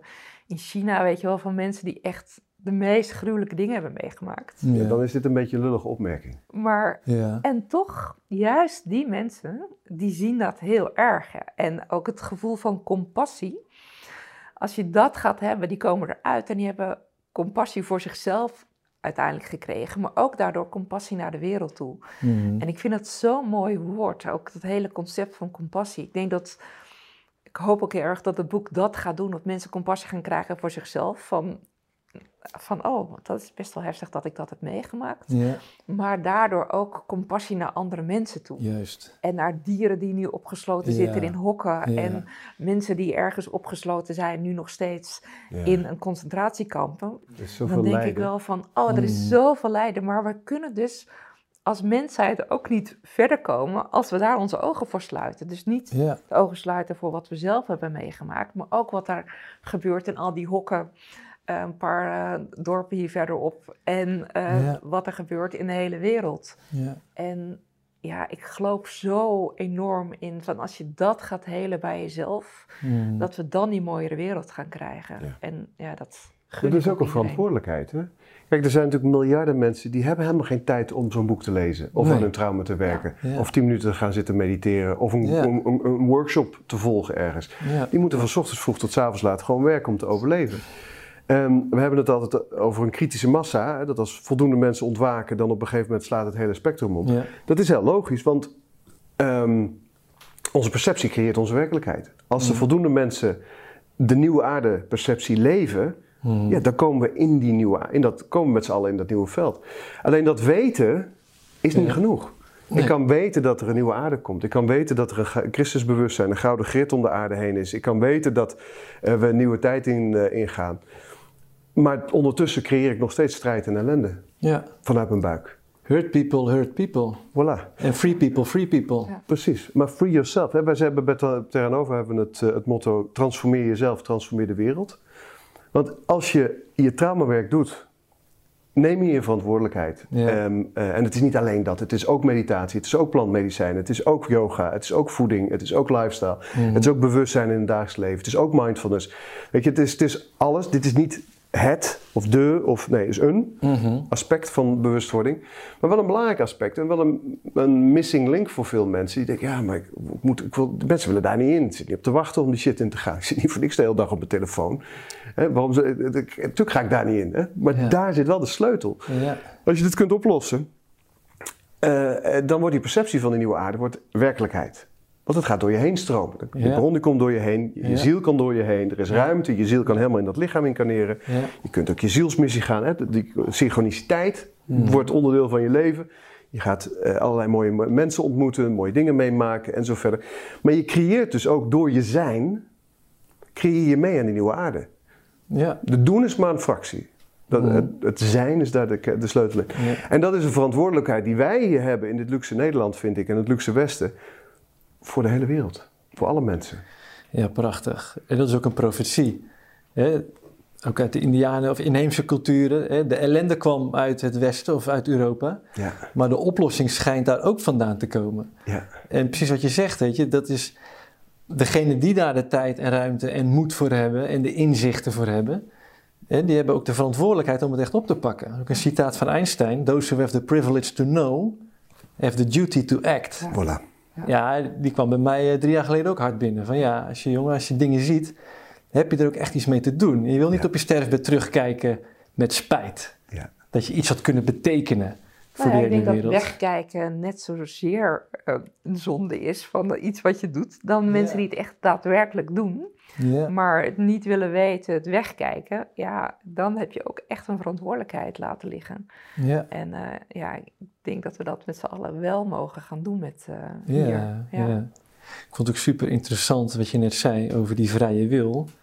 En we laten dingen gebeuren. En het is ook zo in het klein, heel typerend met misbruikrelaties. Hoe jouw zelfbeeld is, dat accepteer je hoe anderen jou behandelen. Ja. En dat is met de mensheid in het groot net zo. Ja. En dat zelfbeeld is beschadigd door trauma. Ja. Wereldwijd. We hebben zoveel ellende meegemaakt. Met honger en tekorten en schaarste en geld. Oorlogen. Heksenvervolging, kolonisatie, Ja, ik krijg gewoon kippenvel de van. Roomse kerk. Ja, En dat, het blijft maar zijn imprint geven. En ons zelfbeeld is zo negatief geworden. ja. Weet je, ook, ook gewoon onderweg hier naartoe al, weet je. Dan, dan, dan zie je de, de, de spanningen en verwijten op de gezichten van, van mensen. Ja. Dat ik zelf ook zo van het gevoel krijg van, ja, sorry dat ik er ben, jongens. Ja. Ja, Maar weet je, de andere kant is wel, zonder tegenwind kan een vlieger niet opstijgen. We hebben het ook nodig ja. om uiteindelijk in ons meesterschap te kunnen stappen. Het is ook de weerstand die gecreëerd is. Het is ook een ervaring. Het is Ehm, we hebben 2500 jaar duisternis achter ons. Hoeveel? 2500 jaar duisternis. Ja. Daarvoor was het licht. Oh ja? En, Mooi. en 12.000 jaar geleden hadden we Atlantis. Waren we helemaal eh, in de gloria. We zakten naar beneden, zo dat Kali-tijdperk in, of dat, dat vissen-tijdperk. Daar zijn we nu net uit. We komen Ja. in, in Dwapara of in Aquarius. En we zijn weer onderweg naar Atlantis. Weer Ja. terug naar die, die hele hoge staten van bewustzijn, waar we weer duizend jaar oud worden en eh, eh, een heel men- staat van mensheid zullen ervaren. Ja. Dit is natuurlijk ook een tijd geweest waarin we ongelooflijk veel hebben kunnen leren op zielsniveau. Want wat Ja. is er veel gebeurd? Ik woon in Qatarenland, in, in, eh, in Zuid-Frankrijk. Daar staat Terra Nova Center. eh, Ja. en ehm, die Qataren waren... eh, ik ben ze gaan bestuderen. Ik, ik schrijf er een roman over. Die komt eind van dit jaar uit. En die Qataren, die, die, die, waren de, zeg maar, de, die geloofden en die ervoeren de bron. Hun priesters waren ook net als boeddhistische monniken heel ascetisch. Die ervo- ervoeren de bron en de creatie. Dus 800 jaar geleden zijn ze uitgeroeid. Die mensen hebben 2000 jaar Ja. bestaan in die... eh, Mhm. hun, eh, zeg maar vanaf Jezus, Jezus en Maria Magdalena. Dat waren eh, hun profeten. Ja. En dat is een samenleving geweest die, die tot 800 jaar geleden heeft ontstaan, heeft Ja. bestaan en is uitgeroeid door de katholieke kerk. Mhm. Omdat zij geloofden dat we allemaal de bron zijn. Zij noemen Ja. dat het pleroma, het licht. Ja. En hier een soort van zielengevangenis ervoeren. In die matrix. Zij noemden Mhm. dat de namaakschepping. Mhm. Of het kleroma. Ja. En dat we, de kleroma is ook gecreëerd door een, een kracht, de demiurg. Nou, de katholieke kerk noemt die demiurg God. Dus daar zat een, een kleine discrepantie, zeg maar. Daarom heeft de katholieke kerk ook besloten om te bewijzen dat hun God wel degelijk de God van de naastenliefde was en niet de demiurg. Hebben ze al die Kataren afgeslacht, op de brandstapel gegooid. En eh, dus da- daarmee is het gelijk van de Kataren ook aangetoond in mijn optiek. Ja. Nou, daar kan ik, hier kan ik ook uren over praten. Maar het mooie is dat zij het Christusbewustzijn, dat brachten zij op aarde. En dat is uiteindelijk waar we nu naartoe onderweg zijn. Ehm, kijk, die planeet van ons die heeft een soort oorspronkelijke matrix, de Aboriginal matrix, de inheemse matrix, waar alle inheemse volken eh, stammen uit Noord-Amerika, Australië, Siberië, eh, de Aboriginals eh, aan, op aangesloten zijn. Die zijn ook heel erg in contact met Moeder Aarde, Mhm. met dieren, met planten, met de natuur. En daar is 2500 jaar geleden die Romeinse matrix, die later de Rooms-Katholieke Kerk en de kolonisatie en Ja. later het voorgeze- voortgezette waar we nog steeds de gevolgen van ondervinden. En Mhm. waar we nu, nou ja, in deze tijd, die, die, die is er nog. En die Mhm. probeert nog een soort achterhoedegevecht te voeren om te blijven bestaan. Maar die is aan het oplossen. En die Romeinse matrix is de ma- matrix van macht en onderdrukking geweest. Die hele mannelijke matrix. Ja. Die Aboriginal matrix, een hele vrouwelijke matrix. En nu komt daar zeg maar een derde matrix, is daar sinds 2012 ongeveer omheen geactiveerd. En dat is die matrix van Christusbewustzijn, de Ja. gouden matrix. En in verschillende culturen heeft het verschillende benamingen. En Christusbewustzijn, dat lijkt dan altijd heel christelijk. Dat is Mhm. niet wat ik bedoel. Mhm. Christusbewustzijn is voor mij het gouden licht vanuit de bron. Ja. Maar die gouden matrix, daar worden we allemaal in wakker. En die correspondeert heel erg, die is kosmischer van aard. Ja. Eh, Dus we krijgen ook steeds meer contact met buitenaardse en galactische eh, vrienden en vriendinnen, zeg maar. Maar die correspondeert heel erg met die Aboriginal matrix. Dus je Mhm. ziet steeds mensen die spiritueel ontwikkelen en bewust worden, zie je ook heel veel verbinding maken met shamanen, met inheemse volken, met grandfathers. We hebben nu die Kiva-bijeenkomsten. Ja, mooi. Eh, we hebben allerlei teachers die hier naartoe komen, omdat die, die corresponderen met elkaar. En je ziet die Romeinse matrix daartussen, zie je langzaam maar zeker wegsmelten. Ja. En er zijn heel veel mensen mee bezig op allerlei manieren. Er zijn krachten en tegenkrachten. Maar dat is wel het veld waar we nu eh, in zitten. En er komt een moment. En, dat, en, en uiteindelijk creëren wij al die matrixen natuurlijk zelf met ons bewustzijn Mhm. en onze perceptie. Mhm, Er komt een mhm. moment dat het allemaal weer in elkaar valt. En dat moment, ja, daar zijn we nu naartoe onderweg. De nieuwe Ja. aarde. Ja. ja, dit voel ik helemaal. En dat is ook wat we met Lumens zo aan het doen zijn. En ook onze gesprekken onderling met Ja. Joey en Katie. Ja, dat is echt kosmisch, maar echt te gek. ook engelen, hè, Joey en Katie. Ja, ja, ja, die Ja. kan ik niet genoeg bedanken. Dus bij deze weer. Ja. en Daisy. Ja. Nee, maar die matrix, wat jij zegt, telkens weer een, een overkoepelende of dan komt er weer een revolutie een doorbraak en we hebben weer een nieuwe matrix en we creëren dat zelf. En dan zitten wij dus ook zo open in te voelen van wat is nou vals en wat is nou echt? Weet je, wanneer zitten we nou in het volledige leven? Om het maar zo te zeggen. En dus dan zitten we te kijken naar bepaalde hele concrete concepten. Nou, seksualiteit hebben we net over gehad. Maar ook het concept geld. Weet je, dat blijft de voorwaardelijkheid in stand houden. En dat is wat ik zie als ik zelf naar onze wereldgeschiedenis terugkijk. Hoe mooi het een of ander ook was, er was altijd een component van voorwaardelijkheid. Ja. En dat voel ik nu zelf. Ik heb het ook gezien in een eigen visioen. Daar gaan de profetieën ook over. We gaan van voorwaardelijkheid naar onvoorwaardelijkheid. Weet je? En, maar we creëren het zelf. Dus waar geven we richting aan? Kijk, tot drie jaar geleden leidde ik een soort leventje waar ik me aan had overgegeven. Wat ik wel prima vond. En ik dacht, dit is het. Ja. En natuurlijk knaagde er van alles. En dat is dus een beetje wat ik in mijn hoofd heb in deze tijd. Wat gaan we nu creëren? Wat zoveel mooier is dan het oude. Waar iedereen zo direct voor zou tekenen. Maar het is alsnog op basis van een stukje valsheid of voor, voorwaardelijkheid. Waardoor, en dan gaat iedereen het accepteren van ja, het is zo mooi, maar het is nog steeds niet volledig. Nee, maar dat geeft, geef jezelf nog maar duizend jaar.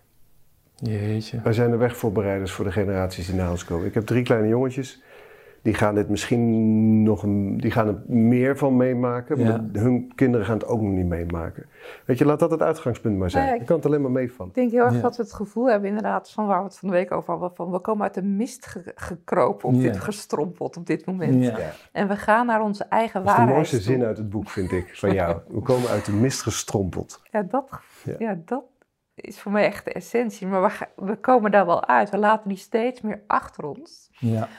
En dan denk ik wel van als we dat heel veel gaan oplossen in onszelf, dan voelen we ook weer wat het licht is. Dat Ja. Maar als, als je gewoon in die donkerte in jezelf, als je die niet oplost, dan blijf je daarin. Ja, ja, ja. Dus laten we daar gewoon ook maar aan de gang gaan. En ieder op zijn eigen manier. Want dat vind ik ook wel mooi. Want het is niet nergens dogmatisch van dit moet je gaan doen en zo is Nee. het. Nou, exact. Maar juist zoek gewoon je eigen weg daarin. Van wat, wat is dat voor jou? Ja, Dat ervoor zorgt dat het lichter wordt. Dat je dingen gaat opruimen. Dat je dingen in de ogen gaat kijken. exact. Ja. Dat het open gaat. Ja. En dat we niks gaan vastleggen en claimen voor volgende generaties.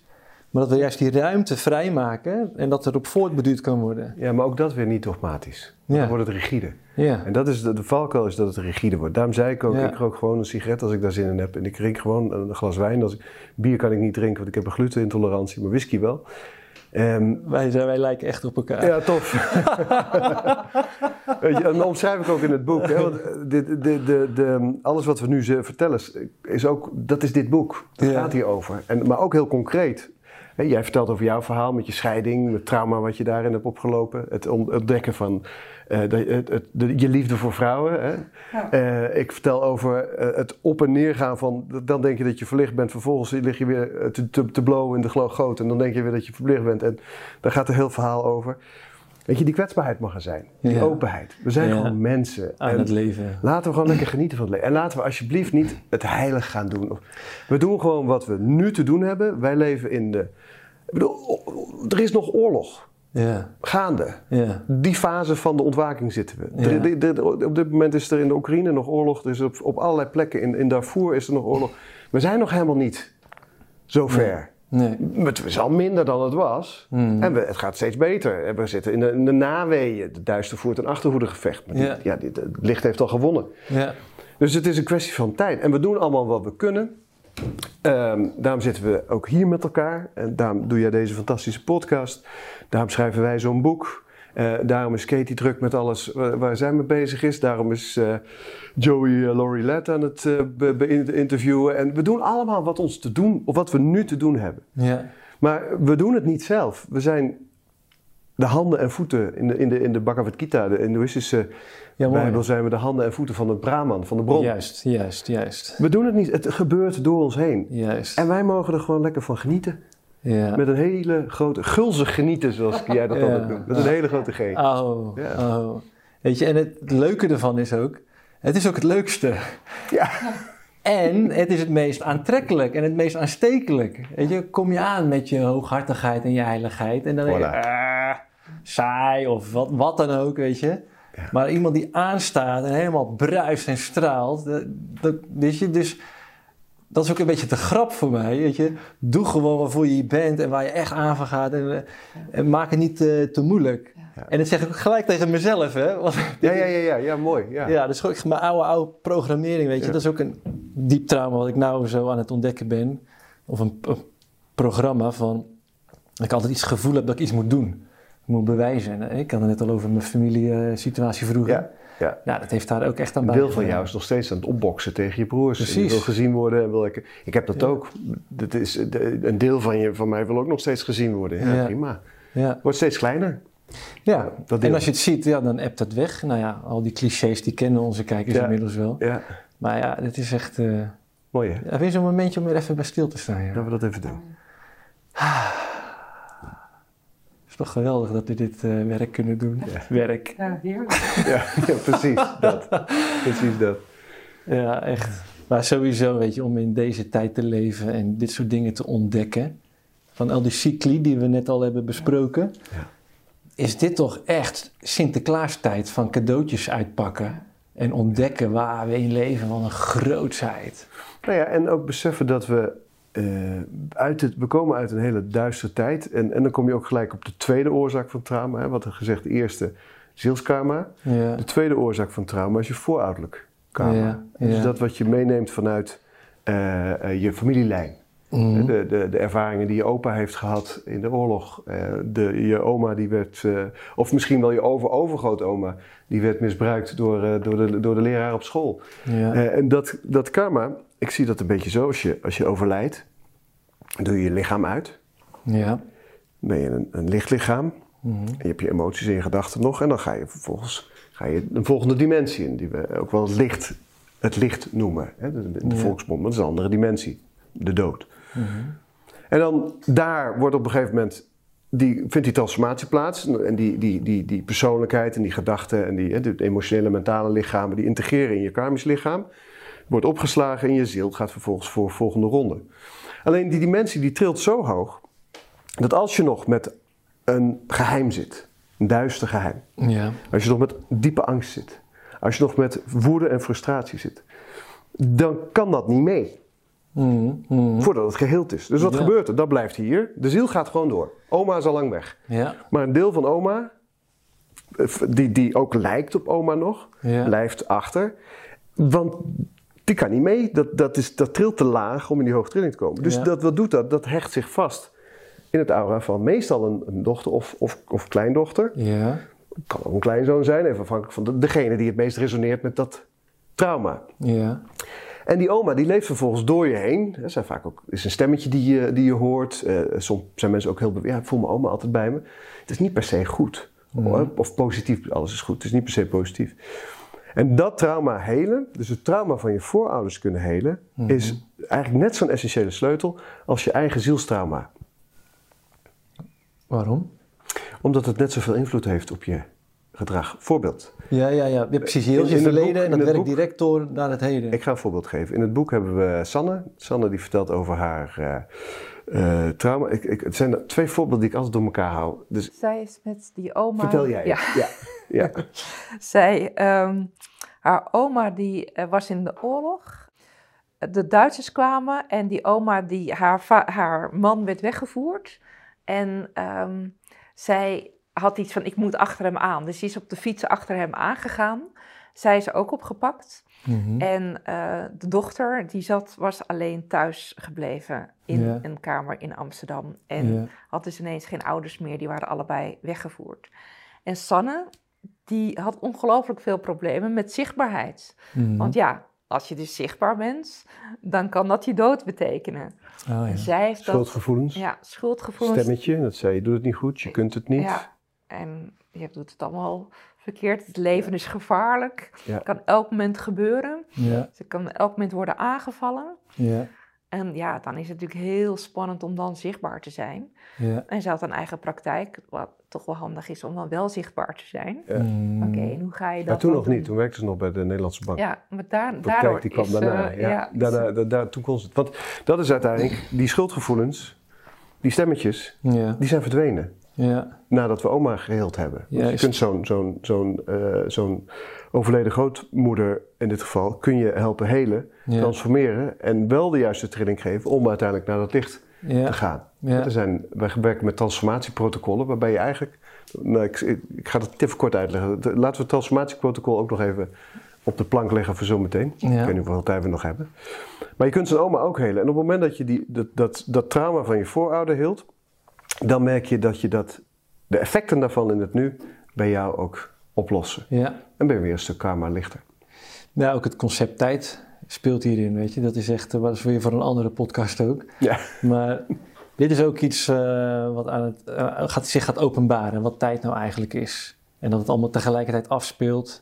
En je hebt horizontale tijd en verticale tijd. Ja. Ja, weet je, ik sloeg net ook onwijs aan op wat je zei. We hebben, we hebben laatst hebben we een pastor geïnterviewd als vertegenwoordiger van de Bijbel. Oh, wat goed. Weet je, we zijn op zoek naar, eh, Oh, wat top zeg. Alle Ja. kanten belichten. Ja, mooi. weet je, maar zowel kijkers als wij zelf haakten op bepaalde stukken wel af. Ja. Waaronder eh, de, de, de stelling vanuit de typische kerkelijke.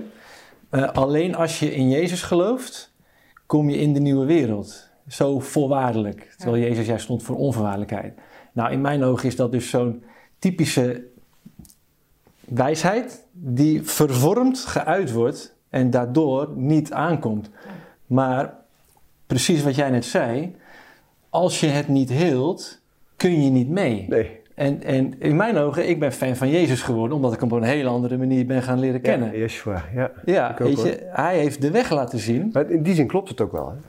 Het klopt ook, alleen het wordt verdraaid gezegd. Ja. En dan denk ik door Nou. mensen die dat niet helemaal zelf begrepen. Als ik het, als ik het zeg maar in een metafoor uitdruk. Ja. We zijn onderweg naar die gouden matrix, het, het Christusbewustzijn, waar eh, Yeshua ben Jozef, hè, Jezus, eh, een van de eerste eh, profeten in was. Die, die Ja. zei, jongens, kijk, eh, daar gaan we naartoe onderweg. Hè. Het is er al, het koninkrijk van de Vader is al op aarde. Ja, En zo ja. verder, de Vader de bron. Mhm. Dat christendom heeft daar een deurtje van gemaakt. Dus eh, kijk, dit is een hele grote muur. ja. En als je daar dat Christusbewustzijn toe wil, moet je door die deur. En daar staan wij en wij. En wij zijn dan toevallig de poortwachter Met een van die deur. collectezak. Ja, met een collectezak. ja.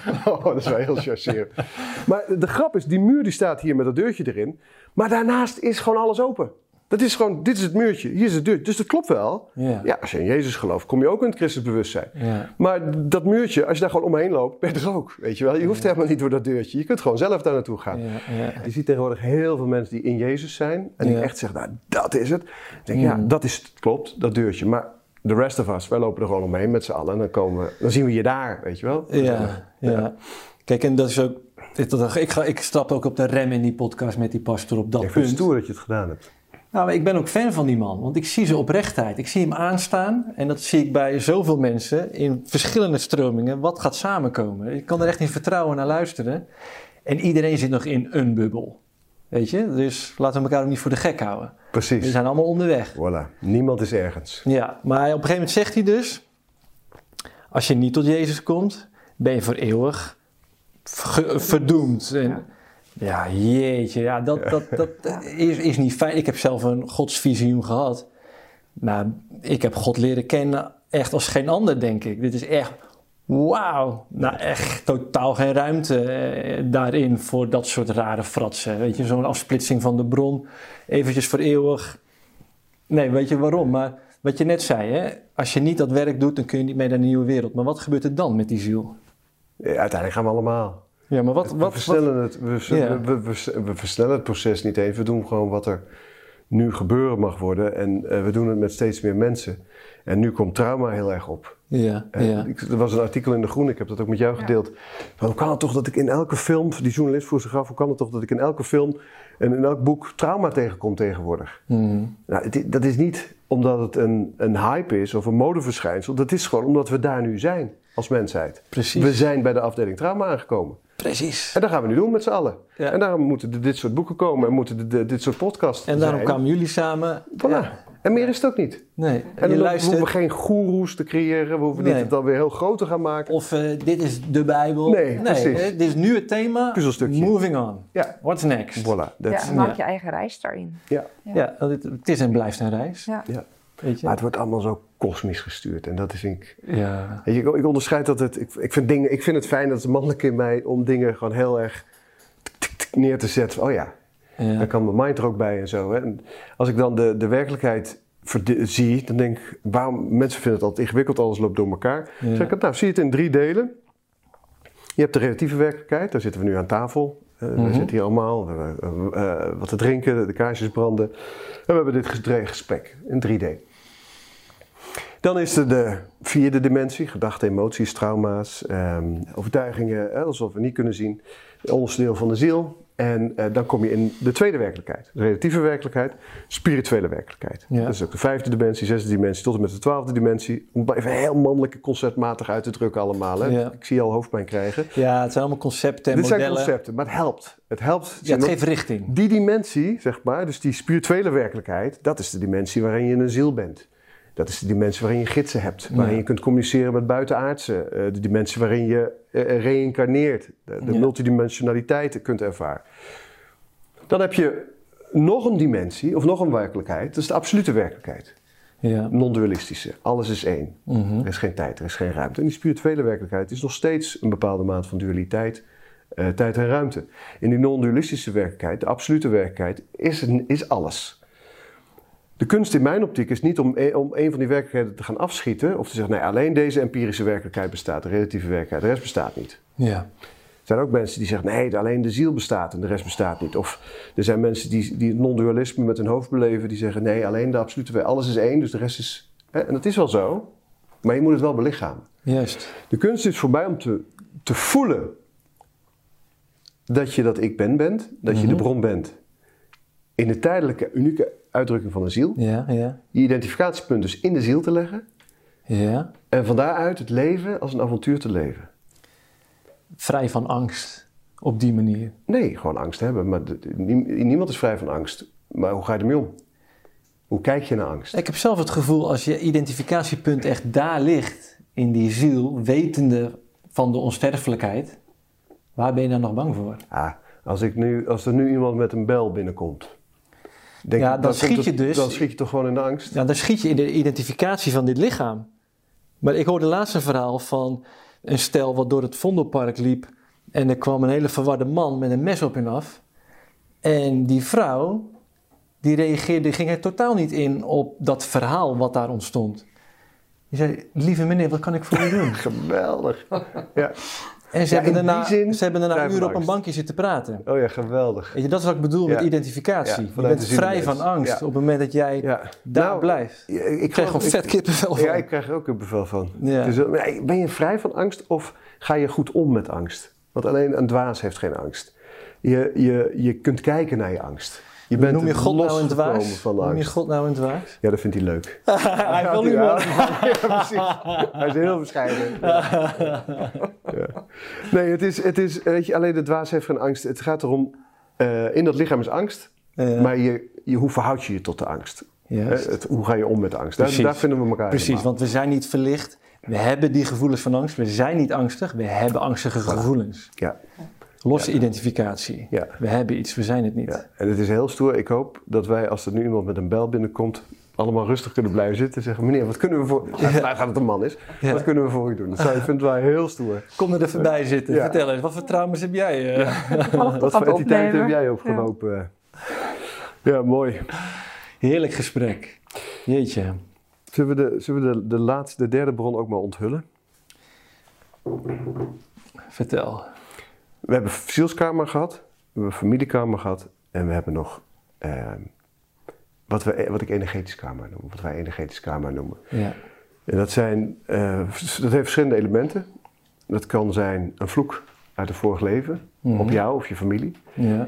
Ehm, dat kan zijn eh, een gelofte, belofte, eed of zweer die je aan iemand, een mens of een instituut of een god hebt afgelegd. Ja. Waar je nog steeds aan hebt. Bijvoorbeeld een gelofte van armoede. Oh Of ja. Je was monnik Ja. of non in een klooster. En je, je zwoer eeuwig trouw aan God, Ja, uitkijken God? wat je uitspreekt. de ja. God uit de Bijbel. Ja. Je zwoer, je zwoer een gelofte van armoede en misschien ook nog wel kuisheid. Ja. En in dit leven Mhm. loop je er tegenaan dat je altijd in de geldproblemen zit. Ja. Dat je rigide bent in bed. Dat je het lastig vindt om jezelf helemaal over te geven tijdens de seks. En zo verder en zo verder. En maar niet weten waarom. En, dan, en niet, weten, niet weten waarom. En dan merk je als je dan terug, als je, als je teruggaat, stel dat het, ik heb problemen met seks, seksualiteit en overgave, dat we dat als ingang nemen. Brengt iemand in trance, je gaat terug in de tijd, dan kom je bij zo'n vloek uit. Als je die vloek vervolgens kunt helen. Want ook die vloeken zijn er alles, zelfs de zwartste magie. Ik heb het gezien in Thailand. Ben ik anderhalf jaar in de leer geweest bij een energiemeester. Die heeft me zwarte magie geleerd. Of, of niet zelf leren doen, maar wel eh, herkennen. En, en eh, zelfs de zwartste magie kan alleen maar toegepast worden met jouw toestemming. Ja, ja. En dat geldt dus ook voor vloeken die over je. Een vloek kan alleen maar werken met jouw toestemming. Een eet kan alleen maar blijven werken met jouw toestemming. Dus die kun je ook oplossen. En daar hebben we ook weer die. die de- daar zijn verschillende methoden. Er zijn duizenden methoden voor. Ik heb een voorkeur voor één. Maar ook entiteiten. Ja, En die horen ook bij de energetische bron. Dus er, er zijn zoveel mensen, en dat ken je misschien wel, dat je, je partner wordt boos en ineens verandert er iets in de ogen. En je denkt, het is een ander mens. ja. Nou, dat klopt. Een mens zonder lichaam. En er zijn meer, we hebben meer entiteiten in ons systeem dan we in de gaten hebben. ja. Onze, de, de, de aura van de gemiddelde Nederlander en Belg is een gatenkaas. Mhm. Waar van alles in kan. Ja. Ook vaak in de jeugd al in is gekomen. Op momenten dat je bang was, boos was.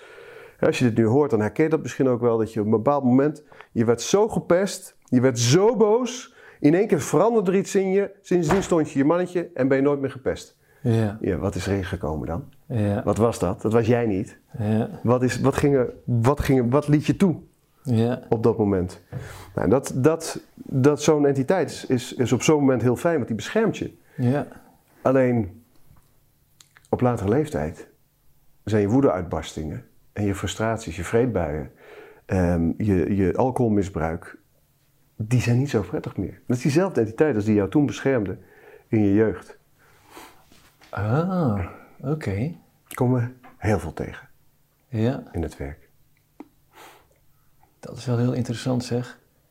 Weet je, in deze cultuur groeien we op met eh, alcohol, drugs, dingen. Die, die, die zo'n gatenkaas van je. Ja, ja. En dat er zoveel binnen kan komen. Weet je, maar ja, hoe kom je daar weer los van? Hoe, hoe ga je die gaten dichten? De- Want dit is trouwens, sorry Ja. dat ik je onderbreek, maar je was niet eens begonnen trouwens. Maar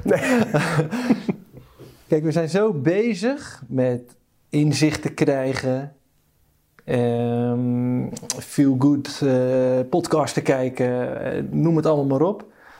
En dan voelen we ons weer even geheeld en schoon en licht en liefde. Maar dan appt het weer weg. Ja. Want die gaten zitten er nog, weet je.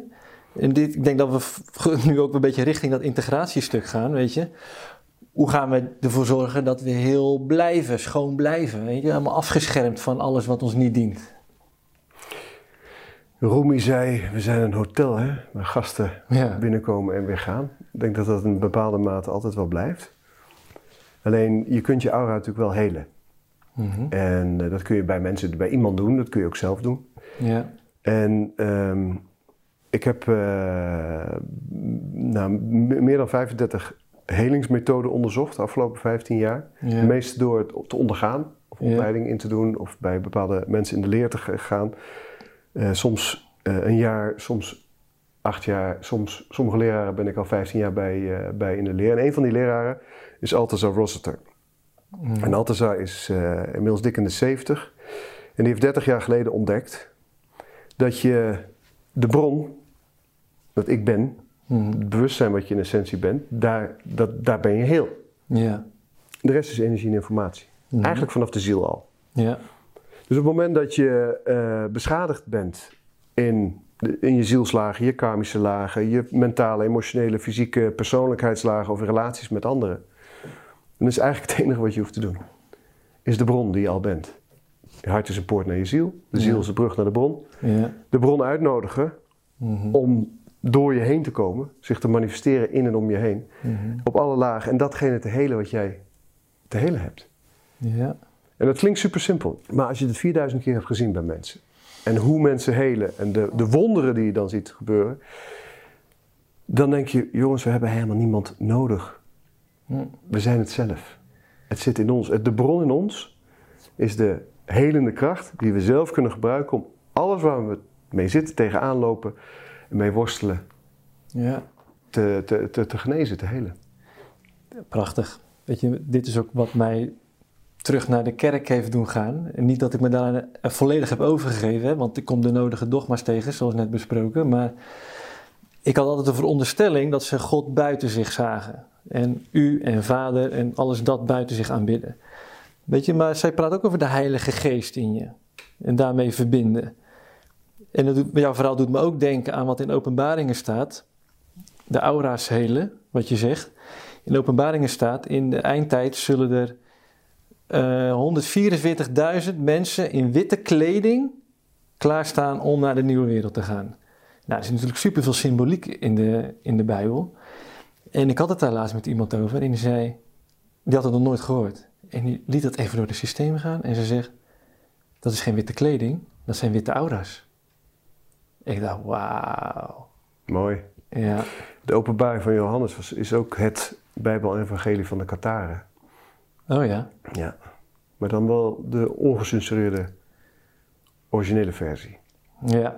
ja, dit vind ik heel interessant om hier ook eens uh, licht op te schijnen. Ja. Ik kom wel terug als ik dat boek uh, uitbreng. Ja, oké. Okay. Ja. Nee, dit vind ik fascinerend. Dat is het ook. Kijk, ik heb, ik heb het ja. diepste respect voor de Bijbel. Ik zie het als een tijdscapsule om bepaalde wijsheden te beschermen. Ook al is het dan misschien ingeperkt, weet je, het heeft wel de dan destijds oh. over. En het heeft alsnog. een beetje, van 31 kanons, van 31 evangelieën naar 6. Ja. Er is nogal wat weg. Want ja. als je de Bijbel bestudeert, moet je ook de Nag Hammadi-boeken mm -hmm. ja. uh, bestuderen. Het Evangelie van Judas, het Evangelie van Maria Magdalena, het Evangelie van Thomas. Weet je, al die evangelieën die we gevonden hebben, die, de, die de censuur hebben overleefd, die Hume-codex, uh, de. de de Dode Zeerollen, um, ja, dan, dat is wel essentieel mm -hmm. om ook in je Bijbelstudie mee te nemen. Anders krijg je een heel vertekend ja. beeld. Ja, ja, ja, je bent er aardig in thuis, hoor ik. Ik heb mijn uh, uren gemaakt daarin. Ja, ja. Ja. ja. ik voel me echt een groentje dan, weet je. Ik ben hier ook oh, pas net mee niet, bezig. Uh, dat is niet mijn uh, insteek. Want als ik zo in je ziel kijk, dan doe je dat misschien nog wel langer dan ik. Ik heb geen idee. Ja. Ik heb één keer een regressieervaring gehad naar een oud-Egyptisch stuk. Uh, oh ja. Toen dacht ik... kennen elkaar daarvan? ja, dat zou, zou kunnen. Identificatie. Ja, ik weet het niet. Ik vind het... Uh, ik, ik, wil ook een beetje voorzichtig zijn met mezelf, met al dit soort dingen. Je kan er ook echt van overprikkeld raken. Ja. Het gewoon vooral simpel houden, bij de baas houden, vooral bij het leven houden. Ja. Ja, ja, ja. Precies. Gewoon lekker genieten, gulzig genieten van het leven. Ja, ja, ja. hoe interessant ik alles ook vind, het brengt me uit balans, merk ik vaak. Ja. ja. Nou ja, als je, we kunnen, wat we wel kunnen doen als je het leuk vindt, is een, een uh, transformatieprotocol live mm -hmm. om je aura te helen. Want dat is voor iedereen van belang. Ja. En uh, vind je dat leuk? Is goed, doen? ik sta daar wel voor open. Oké. Okay. Ja? Dan nodig ik je uit om, en iedereen die dit ziet ook, om je ogen even te sluiten. Ik had voor dit gesprek al veld gezet, dus al de multidimensionale intelligentie van de bron uitgenodigd om een koepel rondom dit gesprek te bouwen, een orbital, een bol, van gouden licht. Ik had het Christusbewustzijn al uitgenodigd en ik had gidsen en lichtwezens al uitgenodigd die ons kennen vanuit liefde en uitsluitend die verbonden zijn met de oorspronkelijke bron om ons in dit proces te helpen. En dan nodig ik je uit om de volgende zinnen te herhalen. Dit is een, wat we noemen een transformatieprotocol. Ik zeg gewoon wat door me heen komt en je herhaalt wat ik zeg en je hebt het tegen je eigen innerlijke bron. Dan zeg je, ik vraag de multidimensionale intelligentie van de bron in mij. Ik vraag de multidimensionale, multidimensionale intelligentie van de bron in mij. Kun je nog een keer zeggen? De multidimensionale intelligentie van de bron in mij. Ik vraag de multidimensionale intelligentie van de bron in mij. Heel goed. En we zeggen het expres hardop. Hè? Mm -hmm. Om zich in, door en om me heen te manifesteren. Om zich in en door ons heen te manifesteren. Op alle lagen. Op alle lagen. Fysiek. Fysiek. Emotioneel. Emotioneel. Mentaal. Mentaal. En spiritueel. En spiritueel. In alle dimensies. In alle dimensies. Incarnaties. En incarnaties. En realiteiten. En realiteiten. Van mijn bewustzijn. Van mijn bewustzijn. En mijn aura te vullen. En mijn aura te vullen. Met gouden licht. Met gouden licht. Elke cel van mijn lichaam. Elke cel van mijn lichaam. Te vullen met gouden licht. Te vullen met gouden licht. Elke foton van mijn aura en mijn lichtlichaam. Elke foton van mijn aura en mijn lichtlichaam. Te vullen met gouden licht. Te vullen met gouden licht. Alle gaten in mijn aura. Alle gaten in mijn aura. Te helen. Te helen.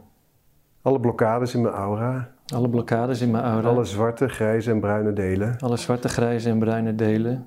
In alle lagen van mijn bestaan. In alle lagen van mijn bestaan. Te doordrenken met zoveel gouden licht. Te doordrenken met zoveel gouden licht. Dat ze wegsmelten. Dat ze wegsmelten. En de ruimte in mij, En de ruimte in mij, die nu ontstaat, die nu ontstaat, te voeden en te vullen te voeden en te vullen met liefde. met liefde. En doe het nu, dankjewel. En doe het nu, dankjewel. Blijf even rustig erbij, adem in je buik en laat het pro- proces zich nu gewoon voltrekken. En de ene merkt daar heel veel van, de ander heel weinig. Het kan zijn dat het lichter wordt om je heen, dat je het warmer krijgt, dat je het kouder krijgt als je loslaat. Laat maar gebeuren.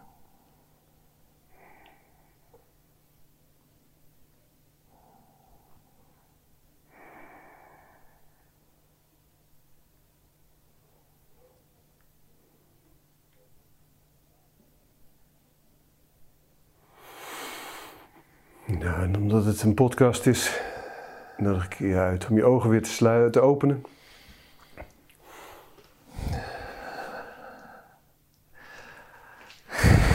Hoe voelt dat? Nou, bijzonder. Ergens ook ongemakkelijk, omdat ik niet weet wat je gaat doen. Ja, Dank voor Maar het vertrouwen. ja, Iedereen trouwens. ik ben ook zo een keer in, de, in, in die gospelkerk naar voren gegaan. Ook met de nodige weerstand van, gaat er gebeuren? Man, die man die zei de prachtigste dingen. Vergelijkbaar, weet je. Sluit alle koorden die niet dienend zijn. Ja, Laat hem ook. openstellen voor het allerhoogste. Ja. Mooi hè? Het is eigenlijk allemaal hetzelfde. Kan ik zo in meegaan, Ja. tot tranen aan toe. Ja. En dan kan ik ergens ook het verdriet voelen van uh, dat het zo verwaterd en ver- verwijderd is geraakt van elkaar. Weet je, met alle gevolgen van dien. Ja, het heeft mijn leven echt wel veranderd. Gewoon met elke ochtend die protocollen te zeggen. Ja, En daarmee verbinding te maken, ook met het goddelijke in jezelf. Ja, Dat vind ik echt heel bijzonder. En ook gewoon afscheid te nemen van de dingen die je niet dienen. ja. En ik had dit verteld aan een vriendin van mij en het ging heel slecht met haar. Ze moest waarschijnlijk uit haar huis worden gezet. En, en die had zoiets van, nou ja, ik, ik weet het helemaal niet, maar laat het mij maar doen. En die had echt iets van, dus gaan, er gebeuren echt wonderen op dit moment bij mij. En dan dacht ik wel van, ja. juist omdat je je overgeeft aan, aan eh, ja, iets wat, wat diep in jezelf is, maar ook van een hogere bron komt. ja. Vind ik heel mooi en ook om het hardop te zeggen.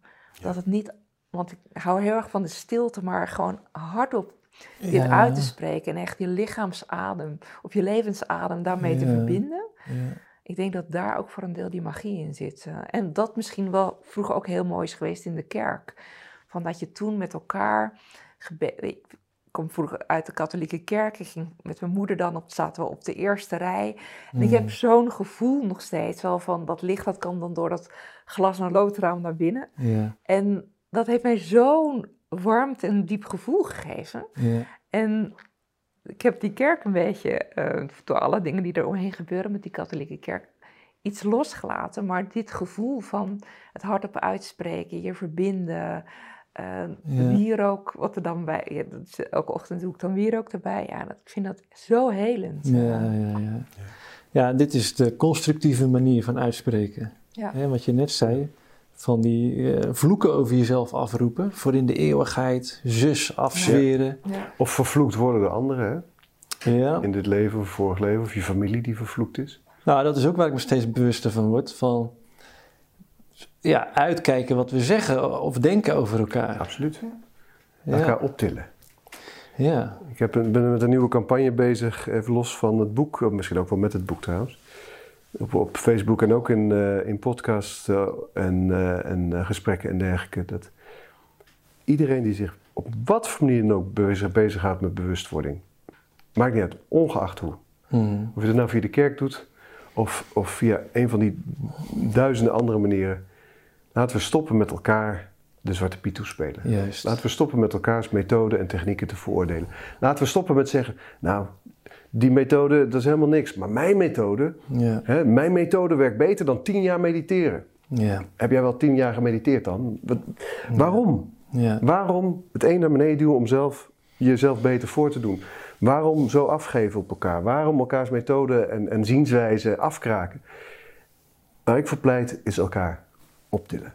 ja, En het samen doen. En de verbinding maken. En dat netwerk. We zijn allemaal met elkaar verweven. ja, Allemaal. Laten we dat ook doen. En iedereen heeft een ander stukje van de puzzel. En dit is een manier. Zo'n transformatieprotocol is een Juist, manier, niet ja. de manier.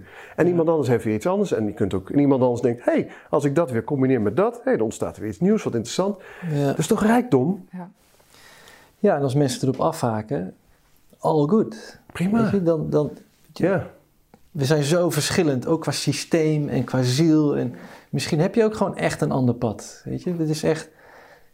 Ja, wat resoneert bij je, dat, daar, Ja. dat je daar naartoe gaat. ja, En dat vult me wel op dat, zowel een beetje in de spirituele wereld, van mijn methode is de beste. Nee, ik heb nog veel betere methoden. Dat, daar zit ik voor. Maar ook ehm, als het gaat over het onderwerp trauma. Dat mensen beginnen over wie de grootste T heeft. En jij hebt een Dat vind ik ook een heftige. En dat mensen elkaar gaan verwijten online van jij hebt een juppentrauma. Dat ik denk van, weet je, de oordelen die daarop zitten. Ja, laten we die gewoon ook loslaten. Ja. Van, van. Als je, als, je, ja, als je bent ver- verkracht, dat mag. Maar als je dan jarenlang bent uitgescholden bijvoorbeeld, dat is dan geen trauma. Dat mensen dat allemaal gaan in gradaties gaan doen. denk ik van ja, je weet nooit wat iets doet met iemand. Dus laten we elkaar respecteren in, Ja. Absoluut. in eh, de pijn die iemand ik, heeft. ja. eh, ja. Ik zat laatst in een tv-programma en eh nou, daar ging het over complotten. En dan waren er uit families eh, de ene zijde en de andere zijde, zeg maar. En dat werd dan geïnterviewd van hoe zijn jullie met elkaar omgegaan. En ja, toen sprak ik dat ook uit van, weet je, we zijn vooral mensen met overtuigingen. Maar z- zodra we op die overtuigingen labels gaan plakken, Ja. en toen ging dat in dit specifieke geval over schaap en wappie, Oh ja. Weet je, maar dan zetten we het ook zo vast in wat we zijn. En dan Ja. vergeten we wat we echt zijn. ja, het gaat om de hartsverbinding. Ja. En dan, en dan maakt het niet meer uit. Ik heb, ik heb daar laatst nog een post over gepla- geplaatst. Dat ik me zo verbaas over vriendschappen die kapot gaan. Ik heb het zelf ook meegemaakt. Hele lange oude Ja. vriendschappen. Die dan op, op overtuigingsniveau knallen. Omdat je iets anders vindt.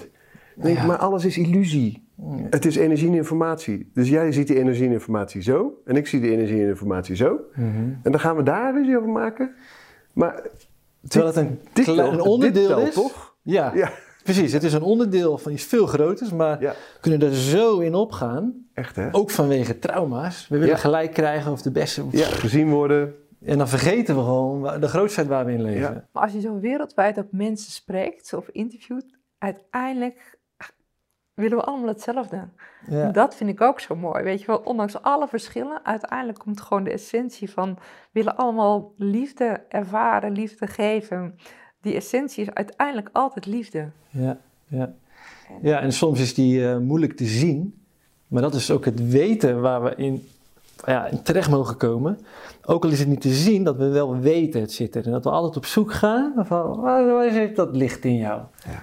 Hè? Net als die man met de messen in het Vondelpark. Prachtig voorbeeld. Totaal niet op ingaan. Prachtig voorbeeld. Dat is illusie. Die man die zit in een illusie. Ja. Ja, hallo. Hier zijn we, ik hou van je. We zijn er met elkaar. Knap hoor. Ja, ja echt krachtig Die dame, die vrouw, die moet je in een podcast. uh, Je moet helemaal niks, maar die zou je in een podcast kunnen eh, uitnodigen. Ja. Hoe doe je dat? Ik denk dat we straks in een hele wereld leven waarin iedereen in de podcast kan. En dan als we te Ja, echt, gieren van het lachen waar we allemaal in geloofd hebben. Ja, echt. hè? Die illusies eh, pff, die we duizenden Maar, jaren... maar dan lachen we ook om wat wij nu allemaal zitten te vertellen. Hè? Ja, ja, Want ja. dat is de volgende illusie. En Zeker. dan zeggen we, jezus, zei, heb ik dat echt gezegd? Ja. Oh, nee. We waar zaten jullie? Ja, ja, wat Oeh. Nee, inderdaad. Ja, heerlijk. Het houdt nooit op. Het is nooit klaar. Niemand is ergens. We zijn allemaal work in process. Ja, precies. Allemaal broeders en zusters die elkaar naar huis Juist. wandelen. Juist. Nou, dat staat ook op onze homepage. We walk each other home. Ja. Met een hoofdletter home. Heilig. Ja. Heerlijk. Nee, maar ik zeg Nog even, nog even over die oefening. Ik moet nog wel even bijzeggen, als mensen zich Ja. als een beetje verloren voelen misschien. Ehm, dit is niet een, een quick fix. Dus dit is iets om elke dag te doen. Mhm. Elke dag even dat gouden licht van die bron in jezelf uitnodigen. Ja. En goed, even dat aura door. Maar ook heb je een bepaald gesprek gehad. Of je, ga je een gesprek in met iemand van je denkt... oh, dit, dat kon nog wel eens een... eh, die zaagt me altijd leeg. Of Ja. daar krijg ik eh, dit of dat van. Eh, dan kun je deze techniek toepassen. Het voordeel eh, is nu opgenomen, dus je kunt hem herhalen. Ja. Ehm, maar het is, eh, het is vooral heel vaak doen. Ja. Alles gaat, draait om herhaling. Repetition is the mother of all skills. En dat geldt hier ook voor. Nou, dat, dat is ook een aspect waar, waar ik op aanga van, van de kerk. Hoe, hoe professioneel, zeg maar, ze dit aanpakken. En ik luister nu, nu zit ik in de fase dat ik heel veel van die gospelliedjes aan het luisteren ben. Ik kom zo diep binnen. En ook al voel ik de dogma's, je, ik zie de intentie en de- ik heb mijn eigen associaties met de woorden. Ja, en dat, dat voedt mij, dat geeft mij echt mijn, mijn ja, geestelijke voeding, zeg maar. Maar ik denk ook dat, dat er, weet je, de kerk is uiteindelijk gekaapt hè? Ehm, door de Romeinen. En is ook Mhm. de Rooms-Katholieke kerk geworden. Ja. Rome is de hoofdstad gebleven, er werd het Vaticaan, Latijn bleef de taal. ehm, de, paus werd, de keizer werd de paus en die hele hiërarchie is gewoon blijven bestaan. En uiteindelijk hebben ze, die Romeinen hebben eerst de Kelten uitgeroeid, vervolgens de Rooms-Katholieke kerk de beelden de wereld over geweest om alle andere inheemse volken te vernietigen, Ja. trauma te creëren. Ja. Weet je, dat is, en die Rooms, Romeinse matrix te zetten om de aarde. Ja. Maar dat wil niet zeggen dat wat er in die kerken gebeurt, Mhm. door mensen, Mhm. door eh, eh, eh, heilige mannen en vrouwen die zich verbonden hebben aan het instituut, maar het niet zijn, Ja. en wel het echte goddelijke licht doorgeven, dat dat niet puur kan zijn. Mm. Tuurlijk. We zijn allemaal filters van hetzelfde licht. Ja. Dat glas- en loodraam waar jij het over had, daar schijnt gewoon één licht doorheen. Ja. En het ene blokje is zwart, en het andere blokje is blauw, en het andere blokje is van goud. Ja. Het is hetzelfde licht. Ja. Ja, prachtig. En 144 witte.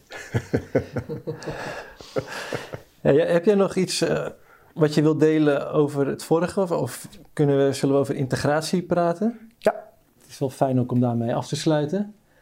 Ehm, ja, zeg het maar. Weet je, leuk. Al dat moois van vandaag.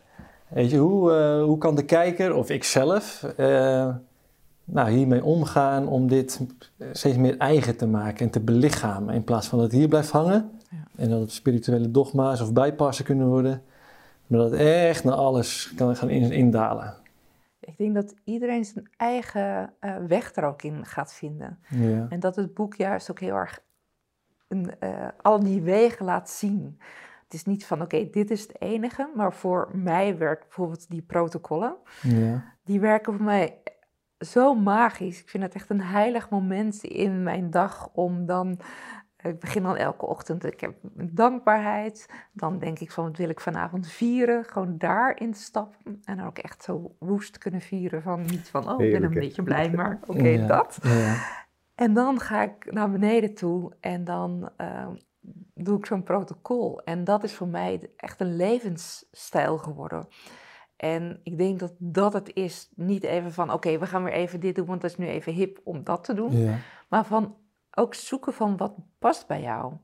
En voor mij zijn woorden ook echt heilig. Woorden hebben echt een heilige, magische eh, kracht. Ik heb ooit die Emoto ook gesproken met eh, ja, van de kracht van woorden. En Ja. Emoto die zei ook van, eh, als je kijkt naar eh, die woorden op een pakje sigaretten van eh, roken is dodelijk, Oh. dat dat nog dodelijker is dan de Ja. sigaretten zelf. De Zo. sigaretten zijn helemaal niet dodelijk. Ja, dat vond ik zo mooi. Toen dacht ik van ja, dat is het voor mij ook. En dat is met die protocollen mooie woorden zeggen. En dat vind ik ook nog wel, wat je het dan hebt over de kerk, van dat daar zoveel moois ook gebeurt. En ook in Gregoriaans gezang denk ik ook van, kan mij ook heel erg gelukkig maken. Maar zoek daarin jouw weg. Ja. En voor mij is het ook het lichamelijke van ehm, meditatie en eh, yoga.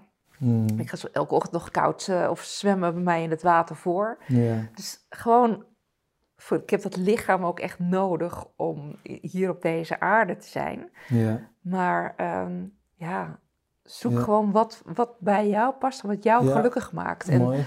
Heel ik, mooi. ik ga altijd heel erg uit van waar ben jij een ja voor en nou, wat resoneert. Dat, Daar daar, ben jij een ja voor? ja, die ja hou ik heel erg van. Ik denk Ja. dat zeker vrouwen heel erg hebben geleerd de laatste tijd om nee te zeggen. Dus van, oh nee, dat wil ik allemaal niet. En dat is allemaal heel belangrijk geweest. Mhm. Maar ik denk dat heel veel eh, zijn vergeten om te gaan denken van, waar ben ik nu wel een ja voor?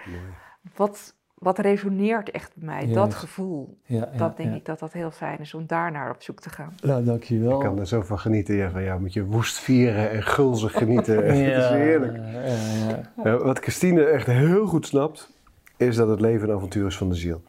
Mm. En de kunst is om jezelf dat aan te leren en in alle omstandigheden. Dus eh, weet je, ik heb een tijdje geleden werd ik ontzettend verraden door iemand die stak me echt zo in mijn rug. Dat heb je één keer in de zoveel tijd. Hè. Dat is de Ja. reis van de held ook, dat hoort er ook bij. Mhm. Maar dan in de pijn, in het verdriet, in de frustratie, in de woede, in de wraakgevoelens, het besef hebben, dit hoort bij het avontuur. Mijn ziel zit met popcorn nu te kijken, hoe, gaan we, hoe gaat hij hiermee om?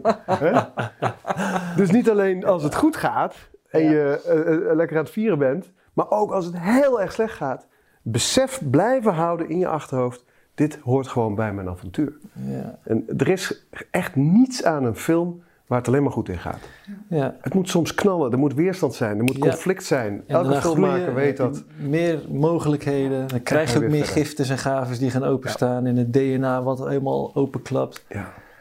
En ik wil echt iedereen op het hart drukken, of je dat nou eh, via dit boek doet of op een andere manier.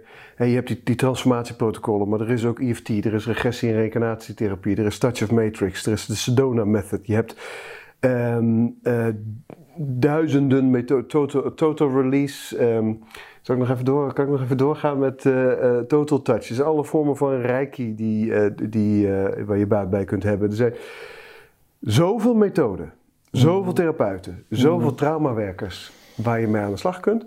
Doen. Ja. En, maar ook echt in onderdompelen. Bij verschillende, verschillende therapeuten werken in verschillende dimensies. Dus bij de ene werk je de vierde dimensie door, bij de andere de zesde dimensie, bij de andere de tweede dimensie. Weet je, ik zeg altijd tegen mensen die, die voor het eerst bij me komen: geef jezelf drie tot vijf jaar Ja. aan intensief traumawerk. Juist. En dan merk je dat je opklaart. En weet je, het fijne is, hoe meer je opklaart, hoe meer donkere, lage trilling je uit je systeem transformeert, transmuteert, hè, omzetten van lage energie in hoge trilling, hoe meer je loslaat, hoe meer ruimte er is voor je ziel om te incarneren, Ja. hoe meer je zielsmissie door je heen kan stromen, Ja. hoe minder filters je hebt die een, een nare realiteit creëren, je blokkades op overvloed verdwijnen. Dus je gaat in totale overvloed leven als het gaat om geld, als het gaat om welzijn, als het gaat om gezondheid, als het gaat om erkenning, als het gaat om gezien worden, als het gaat om bevestiging. Dat heb je niet meer nodig van de buitenwereld, want het komt gewoon. Je, je zit daarin. Het is, zijn al, het is Ja. allemaal informatie en energie. En ik, ik voel heel veel passie eh, als ik dit dan zo eh, zit te zetten. Dat is niet om te overtuigen, maar wel om te inspireren Ja. en, en, eh, weet je, en ook mijn eigen ervaring daarin te delen. Want het, het, het leven wordt. Ik heb ooit een boek geschreven, Start vandaag met lichte leven. Dat is eh, tien jaar geleden of zo. Ja. En, maar het, het, dat is wat het is. Het leven wordt steeds lichter, Ja. steeds authentieker, Ja. steeds echter, steeds dieper en Prachtig om het als een proces te zien. steeds meer genieten. Ja, We hoeven niet over een nachtje ijs van 0 naar nee, 100. quick fixes bestaan niet. Ja. Hey, en op Terra Nova, hoe ga je er daarmee om? Met, met de integratie van alles wat daar gebeurt, aan, aan retraites en zo? Ja, nou we zijn bijna klaar hè. We hebben Ja. nog eh, vier retraites voor de boeg. Ja. En dan eh, laten we het centrum los. We hebben daar vijf jaar, mijn vrouw Monique en onze zoon, hebben daar vijf jaar gewoond. We hebben een fantastisch team gewerkt. Ja. Het bestaat al 23 jaar. We hebben het helemaal opgeknapt en, en er weer helemaal leven ingeblazen. We draaiden 28 retraiteweken per jaar, vijf jaar lang. Dus ik ben ook vijf jaar lang bijna niet in Nederland geweest, alleen maar daar. Ja. En eh, we hebben daar een hele methode ontwikkeld met die transformatieretretes, waar mensen, bij mensen in een week nou, meerdere doorbraken per dag hebben, Mhm. eh, door de opzet. En dat hebben we ja, vijf jaar lang over en over en over eh, ge- ge- ge- ge- ja, doorontwikkeld, geëvalueerd, evaluatie van, mee- van deelnemers met het team. Dit kan beter, dat kunnen we tweaken. Als we dit nou zo doen, als we dat nou daar doen en dit daar. Eh, en dat is uiteindelijk tot een prachtig format geworden met ook een heel nazorg-element eraan. Je komt thuis en wat dan? Ja. Video's, eh, mails, eh peergroups, coaches. We werken met coaches die ik heb opgeleid. Ja. Ja, je hebt het allemaal ervaren. Hè? En die, die, die weken gaan we nu wel naar Nederland verplaatsen vanuit Bridgman Academy. Dat is mijn Ja. opleidingsinstituut. Waar ik ook Altazaar zijn opleiding heeft ondergebracht en, en vele andere. En ehm, eh, omdat we gewoon zoveel mogelijk mensen willen ja, ook de mogelijkheid geven om het transformatieproces te doen. En eh, om ook iets daarvan te ervaren. Ehm, maar wij zelf gaan verhuizen. Ja, ja, ja. Ik trek me terug. Ik ga naar Spanje met mijn gezin. We hebben daar een mooi huis gekocht. En ehm Terra Nova is, eh, ja, we zijn met een aantal partijen in gesprek die het willen overnemen. Dus we geven het stokje door, maar we zijn wel, ja, het moet wel de juiste partij zijn. Want het is echt wel, het is zo'n magische plek. Ja, ja. En ehm, dan eh, eh, ben, ben na, na vijf jaar zo intensief traumawerk. Ik ben er ook Mhm. echt op leeggelopen, schrijf ik ook in het boek. Ik ben een maand naar India geweest om te herstellen. Oh ja. Wanneer was dat? Januari dit Nee, jaar. dit jaar nog. Ja, ja. Ja, met een Indiase healer die dwars door me heen keek. En ik- het staat allemaal erin.